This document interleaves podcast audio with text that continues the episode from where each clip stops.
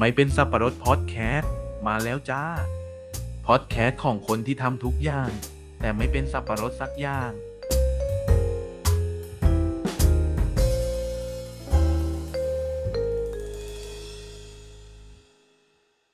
่างสวัสดีค่ะคุณผู้ฟัง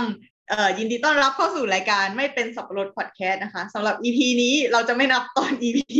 เราจะไม่พูดเลข EP กันแล้วเพราะเราลืมนะคะอย่างที่หมูเคยพูดไปเมื่อ EP ที่แล้วเราก็จะใช้นโยบายนั้นก็คือไม่พูดเลข EP แต่ว่า EP นี้จะเป็น EP ที่เป็นภาคต่อของ EP ที่แล้วก็คือ EP ดูนกใช่ไหมอย่างที่เราพูดปิดไปเมื่อ EP ที่แล้วเนาะซึ่งจริงๆก็คืออัดต่อกันห่างกันไม่ถึง1นาทีว่า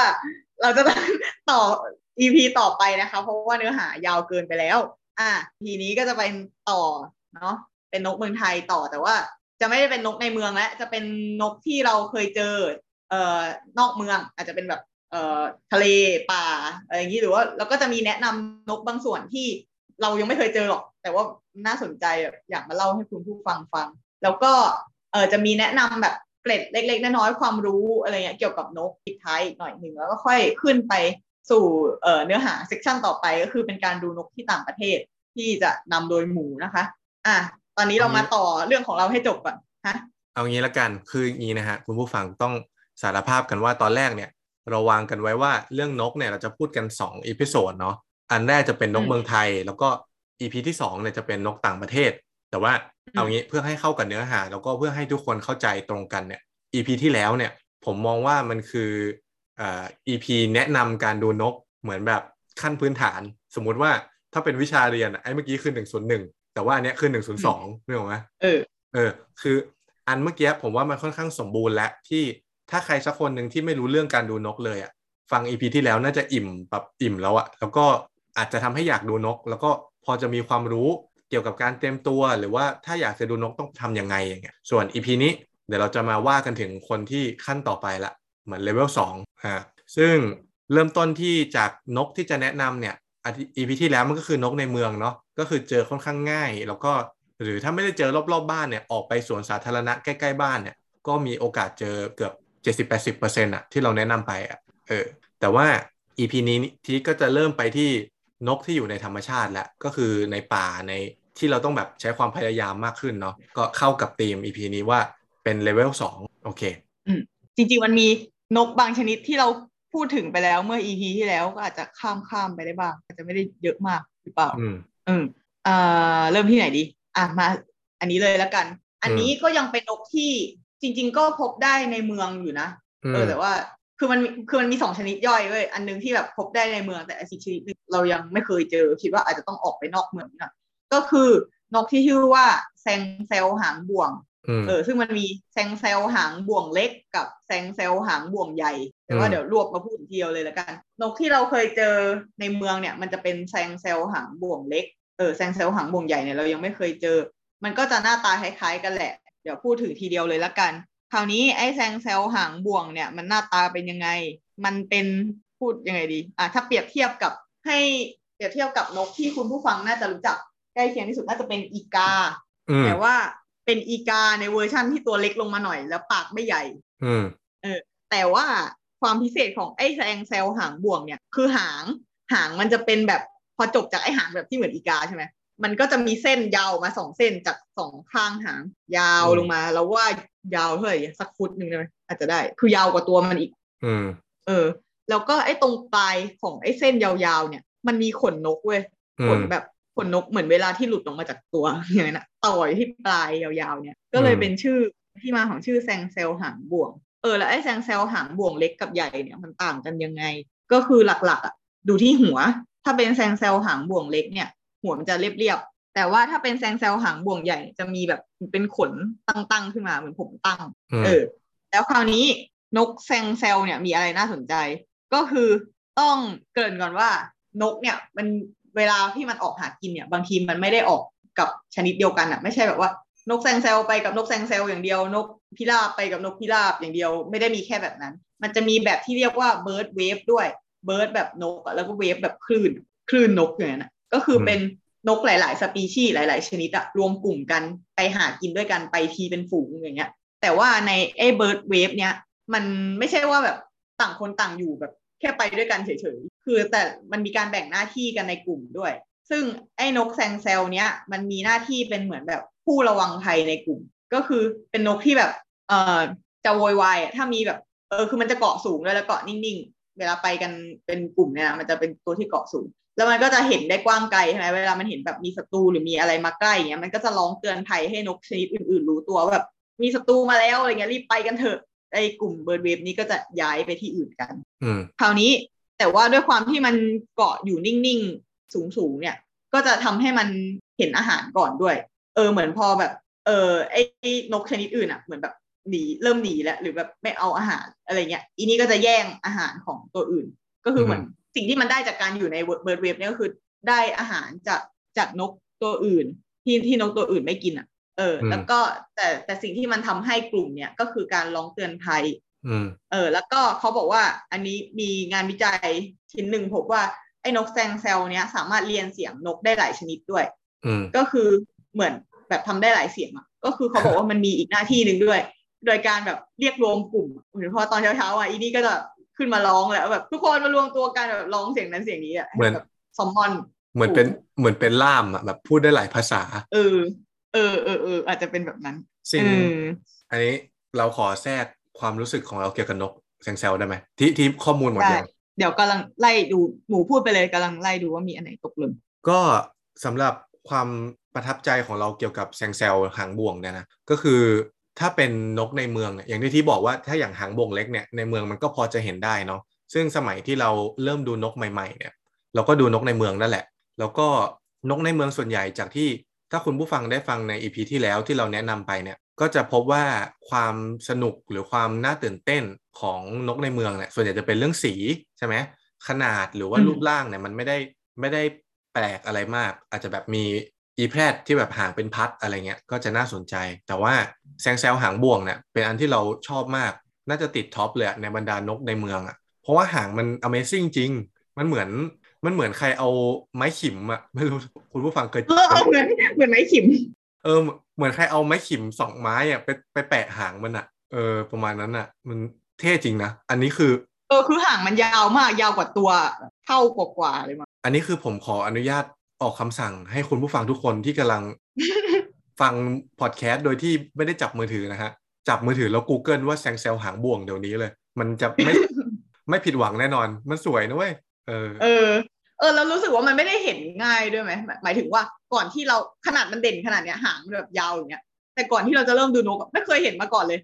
ทั้งที่พอดูนกเนี่ยมันเกาะแบบกิ่งไม้โล่งเกาะสายไฟอะไรอย่างเงี้ยนะเราควรจะเห็นอะแต่ทำไมก่อนอันนี้ไม่เคยเห็นเลยแล้วมันมีดีคอยด้วยนะดีคอยคือเหมือนตัวหลอกอะเวลาดูนกอะแบบเฮ้ยเจอแซงเซลแต่ว่าไม่ใช่หางบ่วงเป็นแซงเซลหางปลา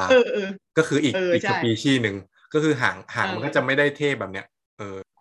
หางมันเป็นซ่อมแบบสองแฉกแยกออกไปนะเหมือนหางปลาอ๋อเมื่อกี้ขอแก้นิดนึงเมื่อกี้บอกว่ามันได้กินแมลงจากการที่แบบมันร้องเตือนนกตัวอื่นแล้วนกตัวอื่นก็แบบบินหนีไปมันก็แบบไปโฉบอาหารตอนนั้นใช่ไหมแต่จริงๆไม่ไม่ใช่แก้นิดนึงก็คือเหมือนแบบพอการที่มันไปเป็นฝูงใหญ่ๆเนี่ยพอมีนกมาเยอะแมลงมันแตกตื่นพอแมลงมันแตกตื่นมันก็แบบกระโจนออกมาจากที่ซ่อนอะไรเงี้ยไอเนี่ยที่มันเกาะอยู่สูงๆมันก็จะเห็นแล้วมันก็จะโฉบมากินคือถ้ามันอาจจะไปตัวเดียวหรือไปกันแค่ 2-3 ตัวอะไรเงี้ยมันคือไม่ฝูงใหญ่มันไม่กระเลิกแมลงมันไม่ออกมาพอไปกันเป็นเบิร์ดเวฟอ่ะมีคนเยอะแมลงตกใจออกมามันก็จะเห็นแมลงแล้วก็ได้กินไปเลยเนาะอันนี้ก็เป็นนกอีกอันนี้อยากให้คุณผู้ฟังไป Google รูปเดี๋ยวนี้อันนี้เป็นแบบนกในดวงใจของเราน่ารักมากเลยอ่ะเราเรียกว่านกหมวกกันน็อกคนอื่นก็น่าจะเรียกเหมือนกันนกหมวกกันน็อกคือชื่อจริงๆของมันชื่อว่านกพญาปากกว้างหางยาวไม่รู้จะบรรยายว่าแบบมันหน้าตานกอะไรดีหนูนึกออกไหมนกแก้วใช่ไหมพอได้นะแก้วโม่งอะไรเงี้ยนกแก้วโม่งแก้วโม่งวะจำชื่อไทยไม่ได้โม่งเริ่มพอทักก็เริ่มไม่มั่นใจไม่มั่นใจไม่รู้อ่ะคือมันจะทรงอ่ะถ้าใกล้เคียงที่สุดที่นกที่คนทั่วๆไปน่าจะรู้จักอ่ะให้เป็นนกแก้วก็ได้เพราะอีนี่มันก็สีเขียวคล้ายๆนกแก้วด้วยส่วนใหญ่ของแต่ว่าหางมันเนี่ยหางจะยาวๆหน่อยเรียวๆแล้วก็สีดำแต่ว่าส่วนที่น่าสนใจที่สุดของมันคือส่วนหัวคือถ้าเป็นหน้ามันเนี่ยหน้ามันจะสีเหลืองอันนี้จะเหลืองแบบเหลืองมะม่วงได้ไหมหน้ามันคือเหลืองมะม่วงเลยแล้วก็เหมือนมันใส่วิกอะหรือใส่หมวกกันน็อกอะสีดำคือเหมือนแบบคนตัดหน้าม้าผมบ๊อบหน้าม้าเต๋อนั่นอะเหมือนเอาอย่างนั้นอะครอบหัวไว้เลย ก็คือเป็นที่มาของฉายานกหมวกกันน็อกคือมันน่ารักมากอยากให้แบบได้เห็นรูปคืออย่างนี้นะเรารู้สึกว่าสำหรับนกตัวเนี้ยอย่าเสียเวลาฟังเราเลย Google เถอะ คือมันแบบแค่ดูรูปอะแล้วจะเข้าใจทันทีอะเขาว่าหมวกกันน็อกอะไม่ต้องอธิบายเพิ่มเลย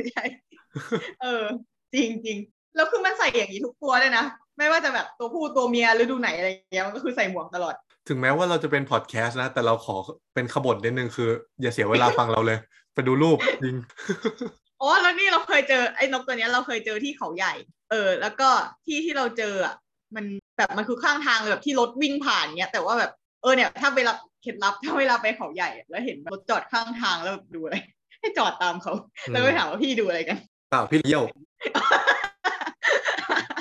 งั้นหนูเยี่ยวด้วยมันจะมีแบบจะเจอบ่อยแบบแก๊งที่แบบจอดรถอะแล้วก็แบบมีกล้องหรือดูมองไปที่จุดใดจุดแหละถ้ามีเวลาว่างลองจอดไปอันนี้คืออยู่ตามข้างทางเลยแล้วก็ที่เราเจออะคือมันมา2ตัวด้วยมันอยู่กัน2ตัวแล้วมันเกาะแบบในรูปเนี้ยเหมือนแบบกิ่งไม้เรียวๆแล้วมันเกาะแบบติดกัน2ตัวเหมือนมันซ้อนมอไซค์อ่ะเหมือนแบบใส่หมวกกันน็อกซ้อนมอไซค์กัน2ตัวแว้นบอยสไปเกอร์น่ารักมากเลยอันนี้ขอเสริมเรื่องการไปแต่ตัวทัวร์ยกแก๊งได้มั้ยที่บอกว่าเวลาเราเจอคนเขาดูนกกันอยู่แล้วเราขอเข้าไปดูด้วยอ่ะอันนี้ไหนๆมันก็ขอแทรกเรื่องประสบการณ์ต่างประเทศไปเลยคือเราอ่ะพอมาอยู่ต่างประเทศเนี่ยก็อย่างที่บอกว่าจาก EP ที่แล้วว่านกมันก็จะเปลี่ยนกลุ่มเลยไอ้พวกที่พูดมาเนี่ย 20-30 ตัวเนี่ยแทบไม่เจอเลยเราก็จะกลายเป็นเหมือนแบบคนไม่รู้เรื่องอีกรอบอ่ะทีนี้เวลาเราไปดูนกตามฮอตสปอตหรือตามแหล่งดูนกเนี่ยในรอบๆปารีสเนี่ยก็จะมักจะเจอคนที่เขาเซียนๆอ่ะคนที่แบบดูก็รู้ว่าเซียนอ่ะเราก็จะเข้าไปขอเขาเลยนะแบบพี่ครับพี่มาดูอะไรครับผมชี้ให้ผมหน่อยฮะอย่างเงี้ยซึ่งคนส่วนใหญ่เขาจะ nice นะแบบโอเคอ่ะเขาก็จะยินดีช่วยเหลือเคยมีอยู่ทีนึงไปชี้แบบเห็นเหมือนแบบเป็นแฟนอ่ะผู้ชายผู้หญิงอ่ะแล้วกล้องแบบโคตรใหญ่อ่ะแล้วจ่ออยู่5นาทีอ่ะไม่ขยับเลยเราแบบไอ้เหี้ยนกของดีชัวเดินไปสะกิดพี่ดูอะไรกันนะอ๋อพี่ดูผีเสื้อเขินเลยแต่นั่นแหละก็ที่ทีแนะนำดีมากเลยก็คือบางทีเราไปคนเดียวเหงาๆเงี้ยเห็นใครเขาดูนกอยู่ก็เดินเข้าไปถามเรายังไม่เคยเจอประสบการณ์ไม่ดีเลยนะแบบคนยิงๆอะไรเงี้ยเคยเจอไหมเราไม่ค่อยได้ถามบ่อยเพราะส่วนใหญ่เราไม่ค่อยเจอไม่ดีด้วยเพราะส่วนใหญ่เราจะไปเป็นแก๊งแบบเราไม่ได้ไปคนเดียวอยู่แล้วพอมันมีแบบแก๊งเจอแก๊งอ่ะมันก็จะมีความพูดคุยกันอ่ะแบบจริงๆแก๊งเราเนี่ยแหละเจออยู่แล้วคนอื่นมาแจมอะไรอย่างงี้มากกว่าก็ไม่ค่อยเจอไม่ดีแต่ว่าเราว่ามันส่วนหนึ่งเพราะว่าจากความรู้สึกเรานะเวลาเราเจอนกอะไรที่แบบเฮ้ยน่าสนใจว่ะแลหรือแบบสวยหรืออะไรเงี้ยเรารู้สึกอยากถ้ามีใครมาถามว่าแบบดูอะไรอยู่อ่ะก็แบบนี่ไงมันดูสิมันอย่างเงี้ยแบบอยากให้เขาได้ดูเหมือนกันเราคิดว่าเขาก็อาจจะเป็นอย่างงี้เคยมีอยู่ครั้งนึงอ่ะที่ปารีสมันจะมีสิ่งที่เรียกว่าเหมือนเป็นแหล่งอนุรักษ์นกอ่ะเป็นเหมือนบึงใหญ่ๆแล้วเป็นแบบเขารีเสิร์ฟไว้ตรงเนี้ยเพื่อให้นกโดยเฉพาะอ่ะแล้วเราอ่ะชอบไปแล้วที่เนี่ยมันเขาจะทำนั่งร้านคล้ายๆที่มหิดลศาลายาทำนั่งร้านเป็นแบบเป็นเหมือนเพลิงอาคารง่ายๆอ่ะแล้วก็มีช่องไว้ให้ดูนกอ่ะแล้วเราก็นั่งดูอยู่ใช่ไหมแล้วเราก็เห็นนกอันนึงชื่อสไนป์ common snipe เราไม่รู้ชื่อไทยจริงๆโหไม่รู้นกที่มันปากยาวๆอ่ะตัวนี้นกชายเลนเหรอตัวนี้ทำไมมันพร้อมโชว์รูปจังวะตัวนี้อ๋อหน้าตาเป็นนกชายเลนซึ่งตอนเราไปอ่ะ common snipe นั่นแหละเราไม่รู้ชื่อไทยอยากรู้ชื่อไทยอ๋อชื่อไทยชื่อปากส้มหางพัดนั่นแหละแล้วตอนเราไปเราก็นั่งอยู่ก่อนใช่ไหมเราก็เห็นแล้วแหละเราก็ถ่ายรูปไปอย่างเงี้ยแล้วพอก็มีฝรั่งคนหนึ่งมาเหมือนแบบเขาเพิ่งเดินเข้ามาแล้วเขาก็กำลังกวาดหานกอ่ะซึ่งเขายังไม่เจอเขายังไม่เห็นนะเราก็เลยชี้ให้เขาดูว่าแบบนี่มีตรงนี้ตัวนึงอย่างเงี้ยแล้วเหมือนพอเราทำดีไปรอบนึงอ่ะทีนี้โหชี้ให้กูดูยับเลยเหมือนอยากตอบแทนอ่ะโอ้ดูนู่นโอ้โหวันนั้นกูสบายเลยไม่ต้องหาเลยเป็นประสบการณ์ดีๆที่อยากแชร์แล้วไอ้พญาปากกว้างหางใหญ่ไอ้นกหมวกกันน็อกที่เราเจอเนี่ยที่บอกว่าเจออยู่ข้างทางเขาใหญ่ใช่ไหมเหมือนไม่เป็นจุดประจำด้วยนะคือเขาบอกไอ้นกเนี้ยมันจะใช้รังแบบรียูสด้วยคือเหมือนแบบมันจะมีฤดูทำรังวางไข่ใช่ไหมแล้วสมมติว่ามันใช้รังนี้เสร็จแล้วสำหรับปีนี้เนี่ยปีหน้ามันกลับมาใหม่มันก็ต้องซ่อมแซมนิดนึงซ่อมไปแล้วก็ใช้รังเดิมต่อมันก็เลยจะมีจุดประจ คนก็จะรู้ไปว่าถ้าจะดูนกนี้ที่เขาใหญ่ต้องมาดูตรงนี้อะไรเงี้ยก็จะเป็นข้างทางที่แบบคนชอบมาจอดรถดูกันอะไรเงี้ยแล้วเหมือนมันเป็นทางออกเทรลอะไรสักอย่างเลยแบบเป็นทางออกของเส้นทางเดินป่าอะไรสักอย่างแล้วตอนนั้นเหมือนแบบที่เราไปเรียนอยู่10วันนั่นแหละมันมีอยู่วันนึงที่เหมือนเดินแล้วออกมาทางนั้นพอดีแล้วก็เห็นคนยืนดูอยู่พอดีอ่ะแล้วก็ไปขอดูเขาแล้วก็เจอแล้วแบบโอ้ยกู10วันของกูคุ้มแล้วได้เจอนกหมวกกันน็อกคือแบบอยากเจอมากๆน่ารักต้องไป Google นะคะโอเคไปตัวไหนต่อดีมาแกงนกเงือกดีกว่าที่หมูถามว่าไปอยู่เขาใหญ่เจอนกเงือกไหมก็คือเจอบ่อยแบบกลายเป็นนกที่เจอได้ง่ายไปเลยก็คือไอ้นกเงือกเนี่ยมันเสียงดังด้วยไงคือไม่ว่าจะเสียงบินหรือเสียงร้องอ่ะมันดังก็คือเลยเหมือนแบบมีระบบเตือนล่วงหน้าว่าจะเจออย่างเงี้ยก็จะหาจะใช้เสียงหาได้คือนกอื่นอ่ะส่วนใหญ่จะได้ยินแต่เสียงร้องเสียงที่มันเปล่งออกจากคอแต่ว่านกเงือกอ่ะเวลามันบินมันมีเสียงด้วยใช่โอ้ยพยายามจะเปิดเสียงเดี๋ยวเอาเสียงร้องก่อนอันนี้ไม่ใช่นะใช่อันนี้เสียงเนี่ยไม่ฟังดีๆเสียงที่มันแบบปกไม่ใช่เสียงแบ็คกราวด์น้อยอ่ะฟังดีๆอันนี้ก็คือเสียงของนกกกหรือว่านกกาฮังหรือถ้าเป็นภาษาอังกฤษจะเรียกว่า Great Hornbill ก็คือเป็นนกเงือกที่เราเห็นเยอะกันที่สุดเนี่ยนกเงือกทั่วไปที่เราจะเห็นกันก็คือไอ้นกนี้ก็จะร้องเสียงแบบเนี้ยออกอะไรสักอย่างก็เป็นชื่อเป็นที่มาของคำว่านกกกแล้วก็เราพยายามจะหาคลิปตอนมันบินไม่ใช่เสียงตอนมันบินแต่ว่าเท่าที่หาได้ดีสุดคือเท่านี้เดี๋ยวจะลองเปิดให้ฟังไม่รู้จะได้ยินหรือเปล่าดีที่เขาทำสแตมป์ด้วยแต่มันเบาอันเนี้ย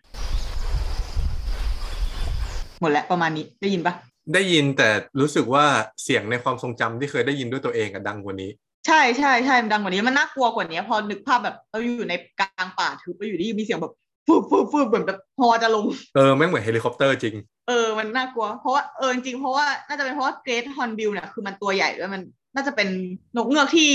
ไม่แน่ใจว่าใหญ่ที่สุดเลยหรือเปล่าแต่มันใหญ่มากคือน่าจะสูงประมาณ150เซนก็คืออาจจะสูงกว่าคนบางคนอีกมันก็พอมันตัวใหญ่มันก็เลยแบบพอกระพือปีกทีมันก็เลยเสียงดังแล้วก็นกเงือกเนี่ยโหมันมีดีเทลเยอะมากอันนี้พูดถึงก่อนที่นกเงือกโดยทั่วไปก่อนที่จะเริ่มนะเอาจริงนกเงือกได้ EP นึงเลยนะจริงจริงจริงถ้าไล่นกเงือกทุกตัวในไทย13ตัวป่ะ13ชนิดป่ะใช่ใช่13ตัวมันได้ EP นึงอันนี้เรายกมา3ตัวพอตัวที่เราเคยเจอแล้วก็แบบเด่นๆเลยเมื่อกี้บอกว่านกเงือกในไทยมี13ตัวใช่ป่ะแต่ถ้านกเงือกทั่วโลกเนี่ยเราจำได้ว่ามี52เพราะว่ามันเท่ากับไพ่1สำหรับไพ่ป๊อกใช่ป่ะไพ่ป๊อกมี52ใบแล้วคือมีเพื่อนเราซื้อมาเป็นแบบไพ่ป๊อกนกเงือกแบบโคตรเท่แต่ละใบก็คือเป็นนกเงือกที่แบบแต่ละสปีชีส์52ใบ52แต่ในไทยมี13แล้ววันนี้เราก็จะเลือกมาพูด3แต่ว่าลักษณะโดยทั่วๆไปของนกเงือกเนี่ยก็คือมันก็จะกินผลไม้แล้วก็กินสัตว์เล็กๆอย่างเช่นงูหนูนกแมลงรวบรวมกันหมดกินทั้งสัตว์เล็กๆแล้วก็กินผลไม้แล้วคราวเนี้ยความพิเศษของนกเงือกก็คือเขาบอกว่ามันจะมีผลไม้ป่าบางชนิดที่ไม่มีสัตว์ชนิดอื่นกินก็คือแบบเหมือนประมาณว่าลิงก็ไม่กินอะไรเงี้ยถ้าเป็นนกชนิดอื่นก็กินไม่ไหวเพราะว่าลูกมันใหญ่เกินนกเงือกเนี่ยมันตัวใหญ่มันกินได้มันก็เลยเหมือนแทบจะผูกขาดการกระจายพันธุ์ของไอ้ต้นนี้ซึ่งน่าจะมีหลายต้นด้วยนะถ้าจำไม่ก็คือแตงโมถ้าสมมติว่าใหญ่ไหมวะเราเล่นเหมือนตอนนั้นที่เราไปเรียนเขาเอาแบบลูกมาให้ดูด้วยเหมือนบางอย่างได้กินด้วยก็คือมันเป็นแบบเหมือนช่วยเป็นตัวกระจายพันธุ์ต้นไม้ในป่าที่สำคัญมากเลยแบบเป็นตัวปลูกป่าเขาก็เลยเหมือนแบบมีการอนุรักษ์นกเงือกขึ้นมาเป็นแบบมูลนิธินกเงือกอะไรเงี้ยเลยแบบเป็นสัตว์ที่แบบยกขึ้นมาเพื่ออนุรักษ์เพราะว่าสัตว์แบบนี้ที่เหมือนชูขึ้นมาเป็นประเด็นให้คนตระหนักแล้วก็อนุรักษ์เป็นพิเศษเนี่ยคือเขาจะเรียกว่า keystone species นี่ความรู้จาก ecology ว่ะไม่อยู่ในบทด้วยนะเพิ่งมาไม่รู้จะถูกป่ะ keystone species ก็คือคำว่า keystone เนี่ยมันมาจากไอ้เนี่ยหินซุ้มหินโค้งหินแบบซุ้มหินโบราณ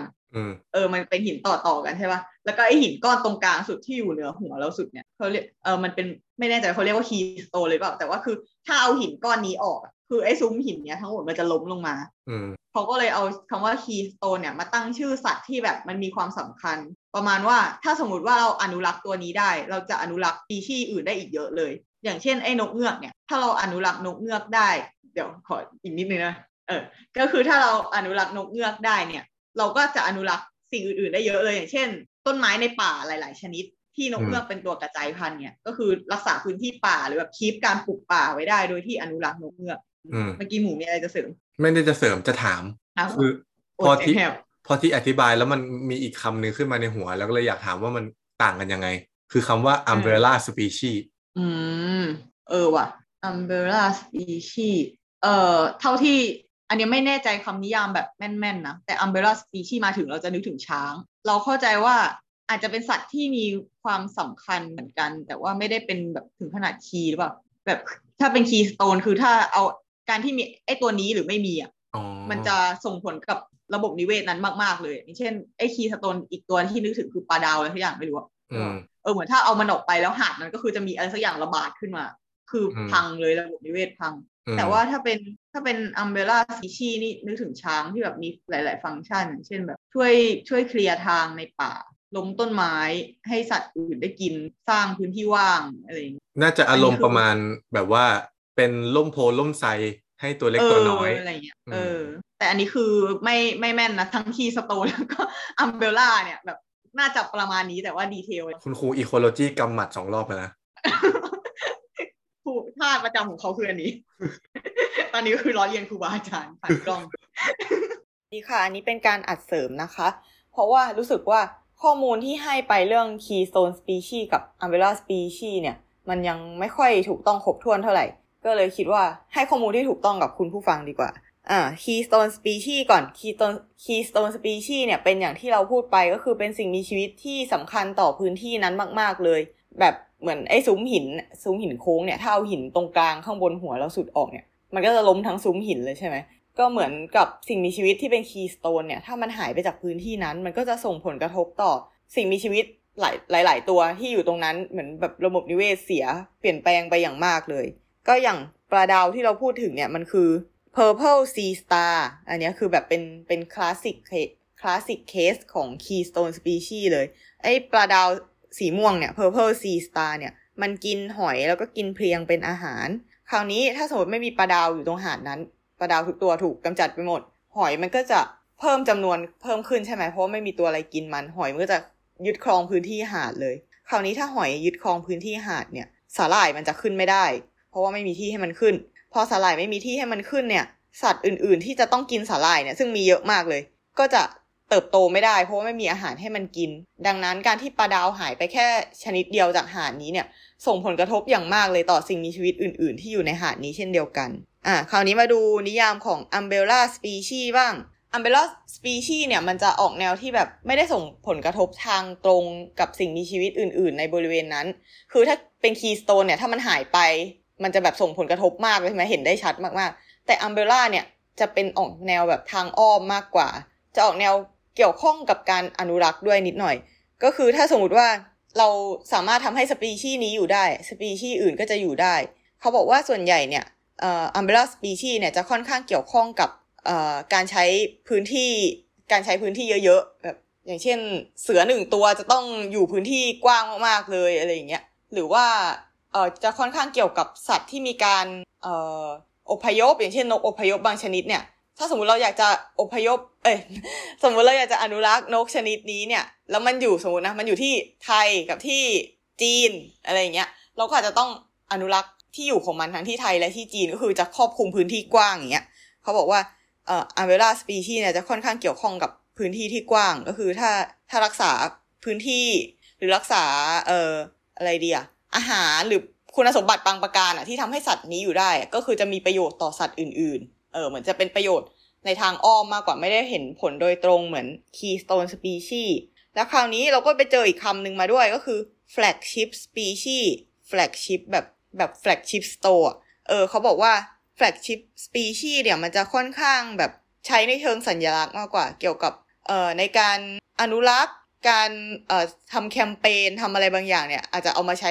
ตัวนี้เป็นตัวแบบตัวชูเป็นมาสคอตส่วนใหญ่เนี่ยมันมักจะเป็น charismatic mega fauna ก็คือเป็นสัตว์ใหญ่ๆที่ดูคาริสมาดูแบบ ดูเท่ดูสวยดูน่ารักอะไรอย่างเงี้ยซึ่งไอ้แฟลกชิพสปีชีส์เนี่ยอาจจะเป็นคีย์สโตนสปีชีส์หรือไม่เป็นก็ได้อาจจะเป็นมีความสำคัญอาจจะไม่ได้สำคัญมากขนาดนั้นก็ได้แต่ว่าเอามาเป็นตัวชูในการทำแคมเปญอะไรแล้วมันจะได้ผลอย่างเช่นหมีขาวเงี้ยหมีขั้วโลกเงี้ย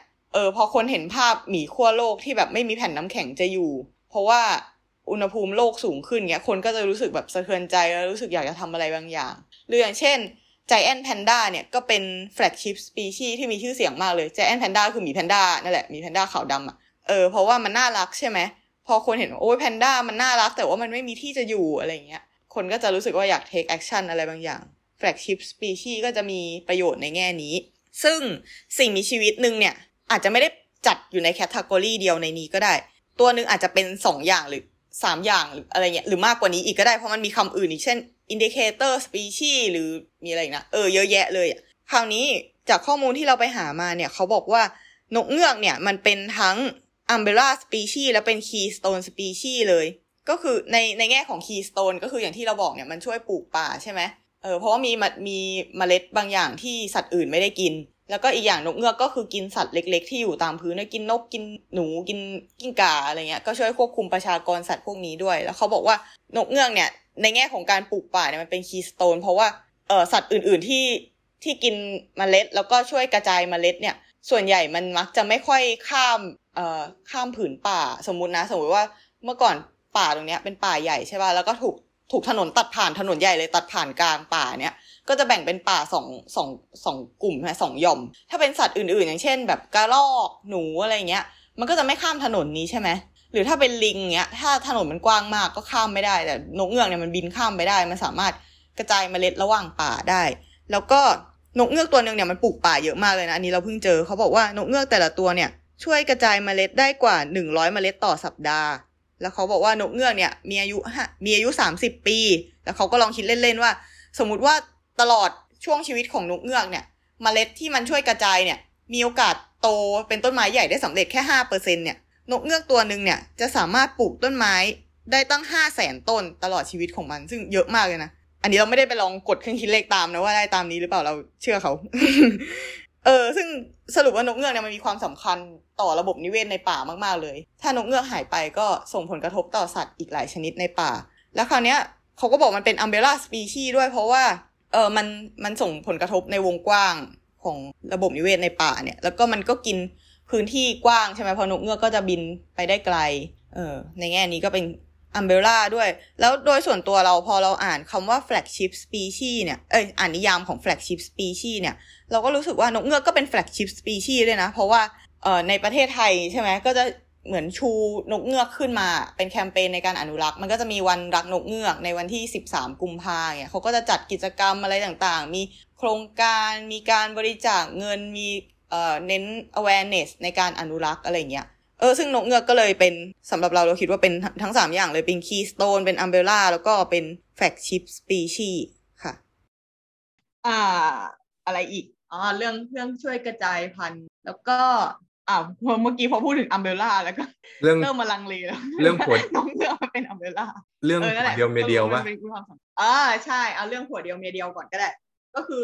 นกเงือกเนี่ยจะชอบแบบเป็นสัญลักษณ์ของแบบความรักเดียวใจเดียวมีผัวเดียวเมียเดียวตลอดชีวิตอะไรอย่างงี้ใช่ไหมอันนี้ก็คือเหมือนเป็นความรู้เก่าแล้วก็แบบเป็นความเชื่อด้วยแบบไม่รู้สมัยก่อนแต่ว่าตอนนี้คือเขาอัปเดตแล้วมันมีงานวิจัยออกมาแล้วว่าจริงๆอ่ะมันไม่ได้ผัวเดียวเมียเดียวตลอดชีวิตนะคือมันมีการเปลี่ยนคู่เหมือนกันทั้งที่แบบผัวเก่าหรือเมียเก่ามันยังไม่ได้ตายหรอกแต่แบบกูจะเปลี่ยนคู่กูเลิกแล้วกูหาผัวใหม่อะไร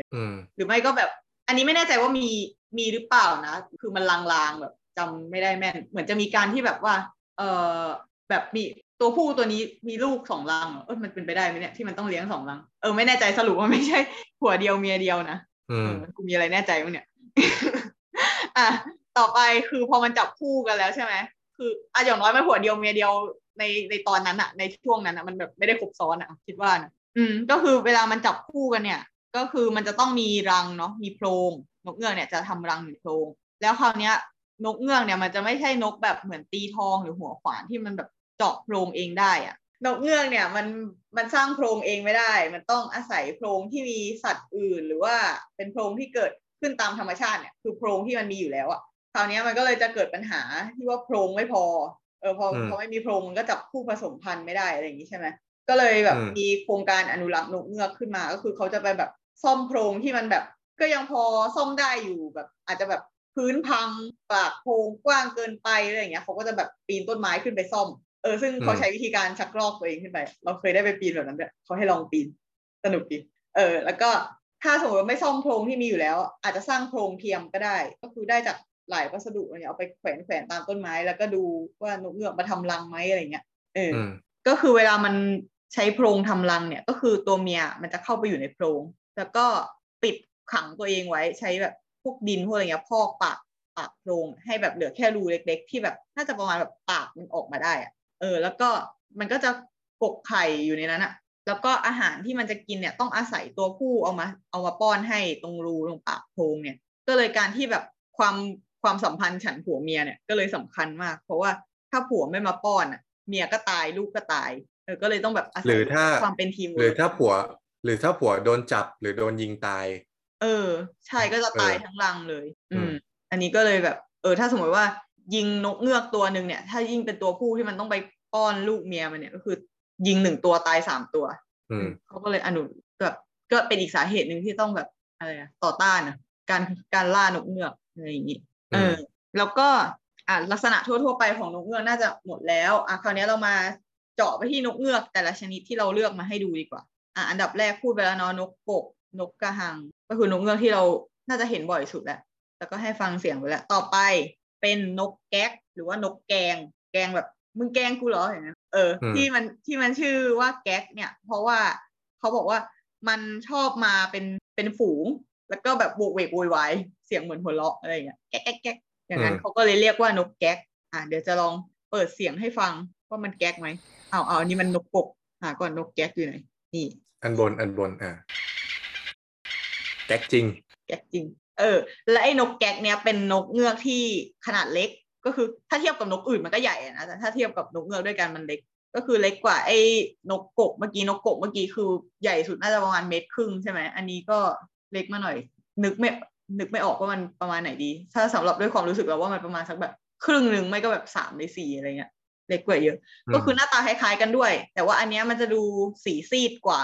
เราชอบที่เพื่อนเราตั้งโทษอะไรวะบอกจุดสังเกตมากเลยแยกนกกกกับนกแก๊กอ่ะคือมีเพื่อนเราบอกว่านก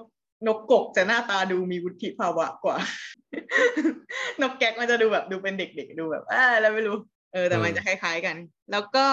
ไอ้นกแก๊กเนี่ยจะเป็นนกเงือกที่ปรับตัวเก่งที่สุดคือแบบ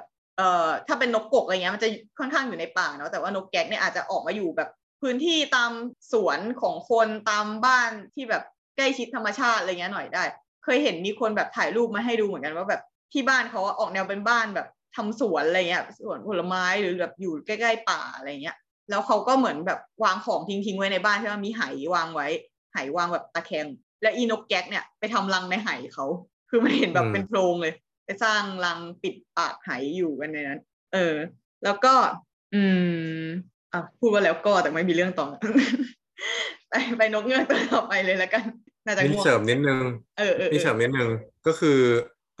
นกเงือกเนี่ยมันก็มักจะได้รับความนิยมซึ่งไม่ดีนะที่ในการจับมาเลี้ยงใช่ไหมโดยที่จะชอบเห็นข่าวว่ามีคนเจอนกเงือกที่กรุงเทพอย่างเงี้ยโดยที่ตามธรรมชาติแต่มันเป็นไปไม่ได้เพราะมันอยู่ในป่าอย่างที่พี่บอกซึ่งนกเงือกที่เจอในกรุงเทพบ่อยๆก็คือหลุดนั่นแหละเป็นนกที่เลี้ยงแต่ว่ามันหลุดออกมาได้ส่วนใหญ่ก็จะเห็นเป็นนกแก๊กใช่ไหมใช่เราไม่แน่ใจว่ามันคือตัวเดิมด้วยป่ะเราก็เคยเจอคืออยู่ในแลบในมอเนี่ยแล้วคือมันหลังหน้าตรงหน้าต่างแลบมันมีต้นไม้ต้นหูกวางอยู่ต้นนึงแต่อีนกแก๊กเนี่ยมันเกาะตรงต้นหูกวางตรงแลบแล้วคือเราก็เปิดหน้าต่างไปถ่ายรูปเลยแบบกล้องมือถือiPhone 5ด้วยแบบยังไม่ดีเลยยังถ่ายชัดเลยเราว่าคนละตัวเพราะว่าไอตัวนั้นน่ะมันจะชอบอยู่แถวพุทธมณฑลสารยาแต่ว่าก็เคยเห็นคนบอกว่านกแก๊กหลุดแถวแบบลาดพร้าวอะไรเงี้ยก็มีแต่มันจะมีตัวเนี้ยที่เคยเจอที่สารยาในมอหลายครั้งแล้วก็มีคนเจอที่พุทธมณฑลด้วยแล้วก็มีบ้านอาจารย์ที่แบบถัดไปจากมอหน่อยนึงก็จะเขาก็บอกว่าเจอบ่อยแล้วว่าแบบในละแวกเนี้ยที่เจออาจจะเป็นแบบตัวเดียวกันแต่ลาดพร้าวนั้นอาจจะคนละตัวแต่นั่นแหละที่มันหลุดออกมาแล้วมันยังพออยู่ได้เนี่ยน่าจะเป็นเพราะมันเป็นนกแก๊กเนี่ยมันปรับตัวเก่ง อ๋อแล้วก็เมื่อกี้พอพูดว่าเขาเลี้ยงนกเงือกใช่ไหมเราเคยไปแบบทำงานอยู่ศูนย์ที่เขาแบบยึดสัตว์ป่าของกลางอย่างเงี้ยคือสัตว์ผิดกฎหมายที่เลี้ยงกันแล้วแบบโดนจับแล้วก็ยึดมาได้หรือแบบบางคนคือเลี้ยงแล้วแบบเลี้ยงไม่ไหวมาสารภาพผิดเอาสัตว์ป่ามาคืนให้รัฐอะไรเงี้ยแล้วพวกเนี้ยก็เลยต้องมีคนดูแลใช่ไหมเราก็เคยไปเป็นแบบอาสาสมัครอะไรเงี้ยช่วยดูแลแล้วพวกพี่เจ้าหน้าที่ที่นั่นเขาบอกเวลาแบบจะต้องให้ไปต้องไปให้อาหารนกเงือกเนี่ยพอเปิดกรงไปเขาจะแบบระวังนะระวังแบบเขาจะกลัวมากแล้วเขาจะกลัวแบบเราได้รับอันตรายเนี่ยเพราะเขาบอกว่าแบบปากมันใหญ่ใช่ป่ะถ้ามันงับหรือมันจิกแขนเราอ่ะแขนหักเลยเพราะว่าไงซึ่งจริงๆเดี๋ยวจะมีนกตัวอื่นอีกที่แบบเขาให้เราระวังตอนที่เราไปเลี้ยงนกพวกนี้มันอันตรายต่อไปนกเงือกอีกชนิดหนึ่งที่อยากแนะนำให้รู้จักก็คือนกเงือกหัวแรดมีรูปใช่ไหมยังไม่ต้องดูเลยว่าที่จะเปิดอะไรกูรู้กูเดาได้ นี่ดิฉันถ่ายฉันก็ถ่ายได้เหมือนกันแต่วันนั้นเหมือนจะปรับโหมดกล้องผิดอะไรสักอย่างรูปแต่หงอนมันไม่ค่อยเท่เลยเนาะคือใช่หงอนไม่ค่อยงอนอ่ะคือนกเงือกหัวแรดแบบในหนังสือเทคบุ๊กอย่างเงี้ยหงอนมันแบบผมมันเหมือนการ์ตูนเรื่องอะไรวะแบบมันเหมือนมีการ์ตูนอยู่ตัวหนึ่งอะที่ผมเป็นแบบเนี้ยคือมันจะคล้ายๆไอ้นกกบตัวแรกแหละคือคล้ายๆไอ้นกเงือกที่เราจะเห็นบ่อยๆอะแต่ไอเนี้ยไอความสีเหลืองอะมันจะไม่ได้เหลืองมันจะเป็นแบบส้มและเหลืองส้มเราว่าสีเหมือนได้ดีเหมือนโตมาหินอ่อนนึกออกปะโตที่เขาชอบตั้งเป็นเซตอะแล้วก็แบบมันจะเป็นลายแบบเหมือนเอาอะไรสักอย่างมาถูวนเป็นวงกลมแล้วก็ชอบมีแบบสีส้มสีเขียวสีฟ้าไอ้นกเนี่ยคือเป็นโต๊ะแบบนั้นสีส้มสีเหมือนเลยแต่ไม่ได้เป็นลายนะแล้วก็หงอนมันอ่ะไอ้เขาเรียกว่าอะไรหงอนก็แหละไอ้ที่มันอยู่บนหัวมันจะงอนขึ้นแบบเป็นจะงอยขึ้นมาเขาเลยเรียกว่านกเงือกหัวแรดแต่อีนกเงือกหัวแรดเนี่ยจะพบได้แค่ที่ภาคใต้ของไทยไม่แน่ใจว่าต้องใต้ขนาดไหนถึงเจอแต่ว่าที่เรากับหมูเคยไปเจอกันเนี่ยเจอที่ฮาราบาลาที่นราธิวาสคือที่นั่นอ่ะมันจะมีนกที่แบบเหมือนเป็นมาสคอตของที่นั่นแบบเป็นนกสั่งได้ที่แบบตรงศูนย์ที่ทำการของเขาเรียกว่าเขตรักษาพันธุ์สัตว์ป่ามันจะมีต้นไม้ต้นใหญ่อยู่หน้าศูนย์เนี่ยแล้วจะมีนกเงือกหัวแรดตัวหนึ่งเกาะอยู่ประจำแล้วแบบมันไม่กลัวคนด้วยเราอ่ะไปกันเป็น10คนเลยไปยืนถ่ายรูปมันก็แบบเฉยๆแบบอยากถ่ายกูก็ถ่ายอะไรอย่างเงี้ยเราว่าคนที่ไปที่เนี่ยต้องได้รูปนกเงือกแน่นอนถ้าจำไม่ผิดอ่ะน่าจะมีที่ฮาราบาลาที่เดียวนะเพราะว่าหมายถึงว่าในประเทศไทยนะเพราะว่าเหมือนนกเงือกเท่าที่เราจำได้นะซึ่งอันนี้คือความทรงจำหลายปีแล้วนะอาจจะผิดคือนกเงือกหัวแรดอ่ะมันอยู่ในป่าดิบชื้นโดยที่ประเทศไทยอ่ะมีอุทยานแห่งชาติที่เป็นป่าดิบชื้นอ่ะแค่ที่ฮาราบาลาที่อื่นมันจะแบบดิบเขาอะไรเงี้ยนี่หรอไหมคือสภาพภูมิประเทศมันไม่เหมือนกันไอ้ดิบชื้นแบบเหมือนที่มีไดโนเสาร์อยู่จูราสสิคพาร์คอย่างเงี้ยมันมีแค่ที่ฮาราบาลาแล้วเหมือนแถวนั้นก็จะมีนกเงือกอีกชนิดหนึ่งด้วยที่จะเจอได้คือนกชนหินแต่อันนี้เรายังไม่เคยเจอนกชนหินแต่นกชนหินเนี่ยมันจะเป็นนกที่หงอนมันอะเหมือนชนหินมาจริงๆคือแบบมันจะมีความแบบบุบบิบบูบีแล้วคนก็จะคนก็จะแบบล่าแล้วก็เอาไอ้ตรงโหนกนะมาขายบอกว่าเป็นงาสีเลือดซึ่งมันก็เลือดจริงๆเพราะว่าต้องล่านกมาใช่ไหมแล้วก็แบบเมื่อกี้ที่บอกถ้าสมมติเกิดไปล่าตัวพ่อมันเนี่ยคือตายยกลังเขาก็รณรงค์กันแบบไม่ให้ล่านกเงือกไม่ให้ค้าแบบไอเนี่ยงาสีเลือดหัวนกเงือกชนหินอันนี้เหมือนเราฟังมาจากไหนไม่แน่ใจนะว่าหงอนของนกเงือกอ่ะโดยตัวปกติแบบนกกกนกแก๊กที่เราพูดกันมานกหัวแรดเนี่ยหงอนมันจะกรวงเว้ยคือถ้าผ่าหงอนมันจะกรวงแต่ชนหินน่ะหงอนมันตันคือเป็นแบบกระดูกทั้งแท่งอ่ะเขาก็เลยเรียกว่างาสีเลือดเพราะว่ามันตันเหมือนงาช้างใช่เราก็คุ้นเหมือนกันว่ามันหงอนมันไม่เหมือนกับนกเงือกชนิดอื่นน่าจะใช่คอนเฟิร์มสองเสียงซึ่งไม่รู้ถูกจริงป่ะโอเคนกต่อไปที่จะพูดถึงก็คือเป็นนกที่คนชอบเอามาเลี้ยงเหมือนกันแบบจับจากธรรมชาติแล้วเอามาเลี้ยงในกรงจนทำให้ประชากรในธรรมชาติเนี่ยเหลือน้อยก็คือนกที่ชื่อว่าประหลอดหัวโขนหรือว่าพอคนเอามาเลี้ยงกันเยอะๆเนี่ยคนก็ตั้งชื่อให้มันอีกชื่อก็คือนกกรงหัวจุกแล้วก็มีอีกชื่อหนึ่งด้วยที่เขาบอกว่ามันมาจากชื่อมาจากเสียงร้องของมันเนี่ยอันนี้ไม่แน่ใจว่าอ่านถูกหรือเปล่ามันมีแต่ละที่อ่ะมันเขียนไม่เหมือนกันนกปิดจลิวปิดจลิวอะไรสักอย่างแนวเนี้ยชื่อน่ารักดีชื่อแปลกดีไอ้นก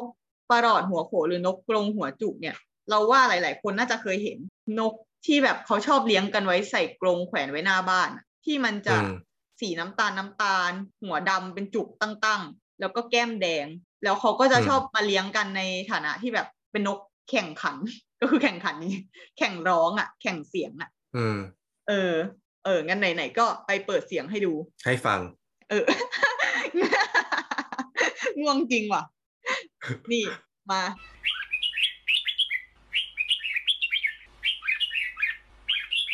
อันนี้คือเสียงนกประหลอดหัวโขนซึ่งมีภาพโคเวอร์ของคลิปนี้ใน YouTube เขียนว่าเพลงครูนกกรงหัวจุกไร้เสียงรบกวนก็คือเท่าที่เคยฟังมานิดหน่อยจากคนที่เขาแบบอยู่ในวงการแข่งนกร้องเนี่ยคือเขาจะเปิดไอ้พวกแบบคลิปอย่างเงี้ยในการต่อนกก็คือเหมือนเปิดแล้วก็แบบล่อให้นกมาโดยเข้าใจว่ามีเพื่อนมันอยู่ตรงนี้อ่ะหรือแบบมีตัวเมียอยู่ตรงนี้อะไรเงี้ยแล้วก็เหมือนเวลาพอเขาได้นกมาแล้วเนี่ยมีเหมือนจะมีการฝึกด้วยนะแล้วก็เขามีจังหวะของการร้องของนกด้วยถ้าร้องได้3ชั้นคือดี4ชั้นดีมาก5ชั้นดีที่สุดอะไรเงี้ยแต่ไม่เข้าใจความว่าชั้นอะไรของเขาเขาจะแข่งกันแนวนี้แต่เราว่าไอต่อนกเนี่ยคืออย่างที่ทีบอกอะก็คือเอาไว้เรียกนกให้มาหลอกว่าแถวนี้มีเพื่อนแต่เมื่อกี้ที่คลิปเขาเขียนว่าเพลงครูเนี่ยอันนี้เดานะเขาน่าจะเอาไว้เปิดให้นกที่อยู่ในกรงเรียนแบบหรือเปล่าเหมือนแบบเป็นเพลงต้นฉบับอะไรเงี้ยหรือว่าคิดอีกอย่างเป็นแบบโหเพลงนี้แม่งชั้นครูแบบอันนี้คือนกตัวอย่างให้ลองฟังแบบทำดีต้องทำแบบนี้นะหนูหรือเปล่าไม่รู้เดาไปเลยไม่ได้อยู่ในวงการนกแข่งไม่รู้เหมือนกันมาพูดถึงชื่อก่อนละกันคำว่าปารอดเนี่ยเพราะว่ามันได้ชื่อนกปารอดเพราะว่ามันแบบรวดเร็วปลัดเปรียวคือถ้าเห็นจังหวะตอนมันบินมันจะเหมือนมีจังหวะที่แบบพุ่งปรี๊ดไปหน่อยนึงอ่ะปรี๊ดแล้วหยุดปรี๊ดแล้วหยุดอย่างเงี้ยก็เลยเป็นปารอดไวเหมือนปารอดแล้วก็มันจะแบบเท่าที่จำได้นะความทรงจำนะนกปารอดมันจะแบบไม่ได้บินตลอดเวลาเหมือนนกในการ์ตูนอะแต่ว่ามันเหมือนบินทีนึงแล้วมันก็พุ่งตัวแบบเหมือนเวลาเราว่ายน้ำในสระแล้วแบบเราเริ่มจากขอบสระแล้วถีบตัวออกจากขอบสระอย่างนั้นอะมันจะเป็นจังหวะงั้นแต่เหมือนมันถีบขอบสระเรื่อยๆแล้วก็นกชนิดนี้เนี่ยก็พบเขาบอกว่าพบได้ทั่วเกือบทั่วทุกภาคในประเทศไทยเลยแต่ว่าบางพื้นที่ก็อาจจะพบยากหน่อยอะไรเงี้ยแต่เขาบอกว่าทางภาคเหนือแล้วก็ภาคอีสานตอนบนเนี่ยคือจะพบง่ายจนถือว่าเป็นนกเมืองของที่นั่นเลยจนเป็นแบบเหมือนมันจะมีแบบสมาคมดูนกล้านนาอะไรอย่างเงี้ยเขาก็จะใช้สัญลักษณ์นกเนี่ยเป็นสัญลักษณ์สมาคมซึ่งตอนที่เมื่อปลายปีที่แล้วเราไปเชียงใหม่พอแบบลงจากรถทัวร์เนี่ยแบบง่วงลากกระเป๋าง่วงตามข้างทางมองขึ้นไปบนเสาไฟสายไฟก็คือเห็นไอ้นกเนี่ยเกาะอยู่บนสายไฟเลยก็คือพบค่อนข้างง่ายที่ภาคเหนือแต่เขาบอกว่าภาคใต้เนี่ยคือเมื่อกี้ถ้าหักแปลว่ากำลังง่วงมองขึ้นไปบนสายไฟเจอคนเมายืนลำอย่างเงี้ยตลกเลยว่าน่ากลัวจะตายคนเมาลำบนสายไฟหรือเจอผีหรือเจอผีนั่งห้อยขาเงี้ยตลกเลยนะโอ้ยมาเวนี้ไม่ดีลืมเลยเขาบอกว่าพบได้ทั่วไปแต่ภาคใต้จะพบได้น้อยไม่ใช่ว่ามันมีน้อยนะแต่คือเมื่อก่อนมันมีเยอะแต่ว่าไอ้การที่เลี้ยงเป็นนกกรงหัวจุกเนี่ยมันจะฮิตมากในภาคใต้คนก็พอแบบจับไปจากธรรมชาติมันก็เลยเหลือน้อยแล้วก็การเลี้ยงนกอันเนี้ยจริงๆคือต้องมีใบอนุญาตนะถ้าเลี้ยงกันเนี่ยคือถ้าไม่มีคือผิดกฎหมายแล้วเขาก็บอกว่าแบบมีการแบบอ้างว่าเขาเพาะได้เองอะไรเงี้ยแต่ก็มีฝ่ายบอกว่ายังไม่แบบไม่มีหลักฐานพิสูจน์เลยว่ามีการเพาะนกชนิดนี้ได้จริงถ้าแบบเพาะไม่ได้จริงก็แปลว่าทุกตัวนี้คือจับมาใหม่หมดเลยใช่ไหมก็เป็นประเด็นด้านการอนุรักษ์ต่อไปอันนี้เป็นนกโปรดของหมูป่ะใช่เป็นนกที่ไม่ค่อยมีอะไรไม่มีอะไรจะพูดเท่าไหร่แต่ว่าเห็นว่าชอบก็เลยเอามาใส่ก็คือกระรางหัวขวานภาษาอังกฤษคือฮูปูใช่ยูเรเซียนมันอ่านว่าอะไรฮูปูมีเสียงด้วยเป็นที่มาของชื่อฮูปู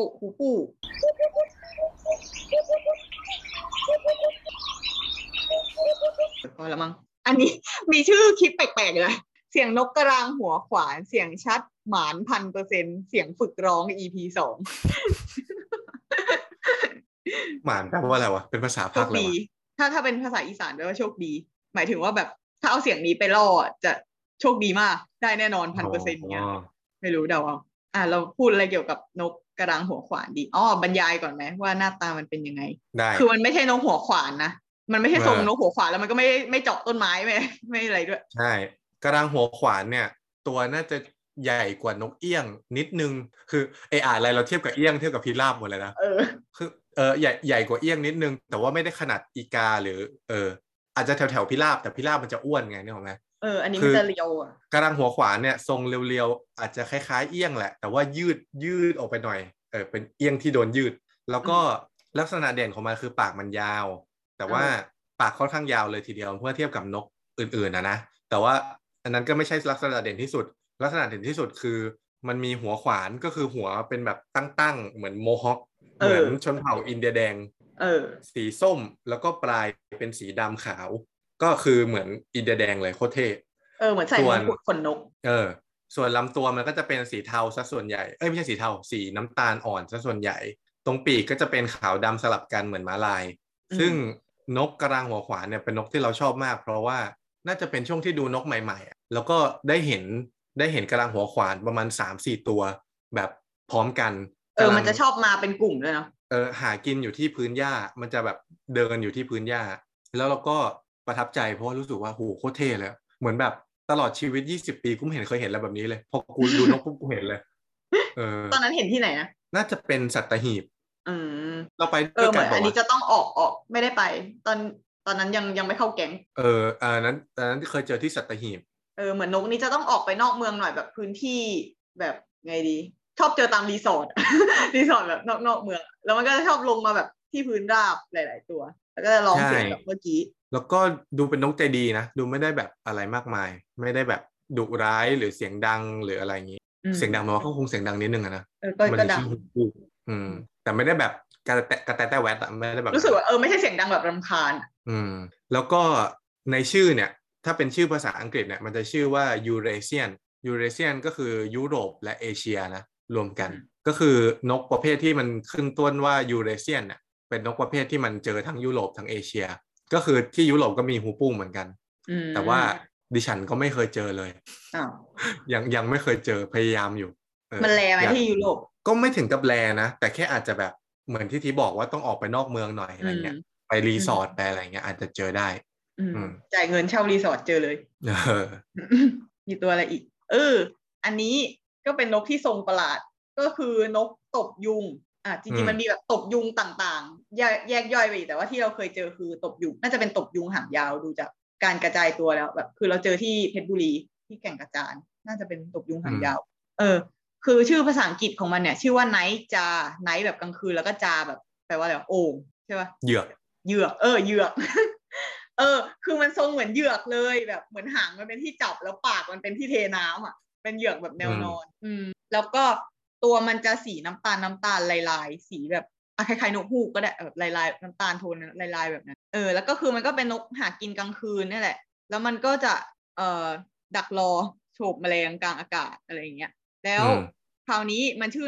นกตบยุงแต่ว่ามันไม่ได้กินยุงมันกินผีเสื้อกลางคืนแล้วก็กินแมลงเม่ากินจิ้งหรีดอะไรพวกเนี้ยแต่ว่าเขาบอกว่าที่มันชื่อตบยุงเนี่ยเพราะว่าท่าทางในการบินหากินของมันเนี่ยมันมีแบบจังหวะที่แบบอะไรชวัดเฉวียนอะไรเงี้ยเหมือนโชว์ตบยุงกลางอากาศก็เลยเรียกว่านกตบยุงก็คือเป็นนกที่ทรงแปลกดีก็เลยเลือกมาพูดถึงมีคอมเมนต์เราไม่เคยเจอตบยุงเลยคือมีเรื่องตลกแต่ไม่เคยเจอนะคือสมัยเริ่มดูนกใหม่ๆเนี่ยสมัยบ้าเหอะอยากเจอมากอยากเจอตบยุงมากแล้วก็เขาบอกว่ามันจะชอบนอนอยู่ตามพื้นดินแต่ว่าต้องเป็นพื้นดินที่มีใบไม้แห้งเยอะๆให้มัน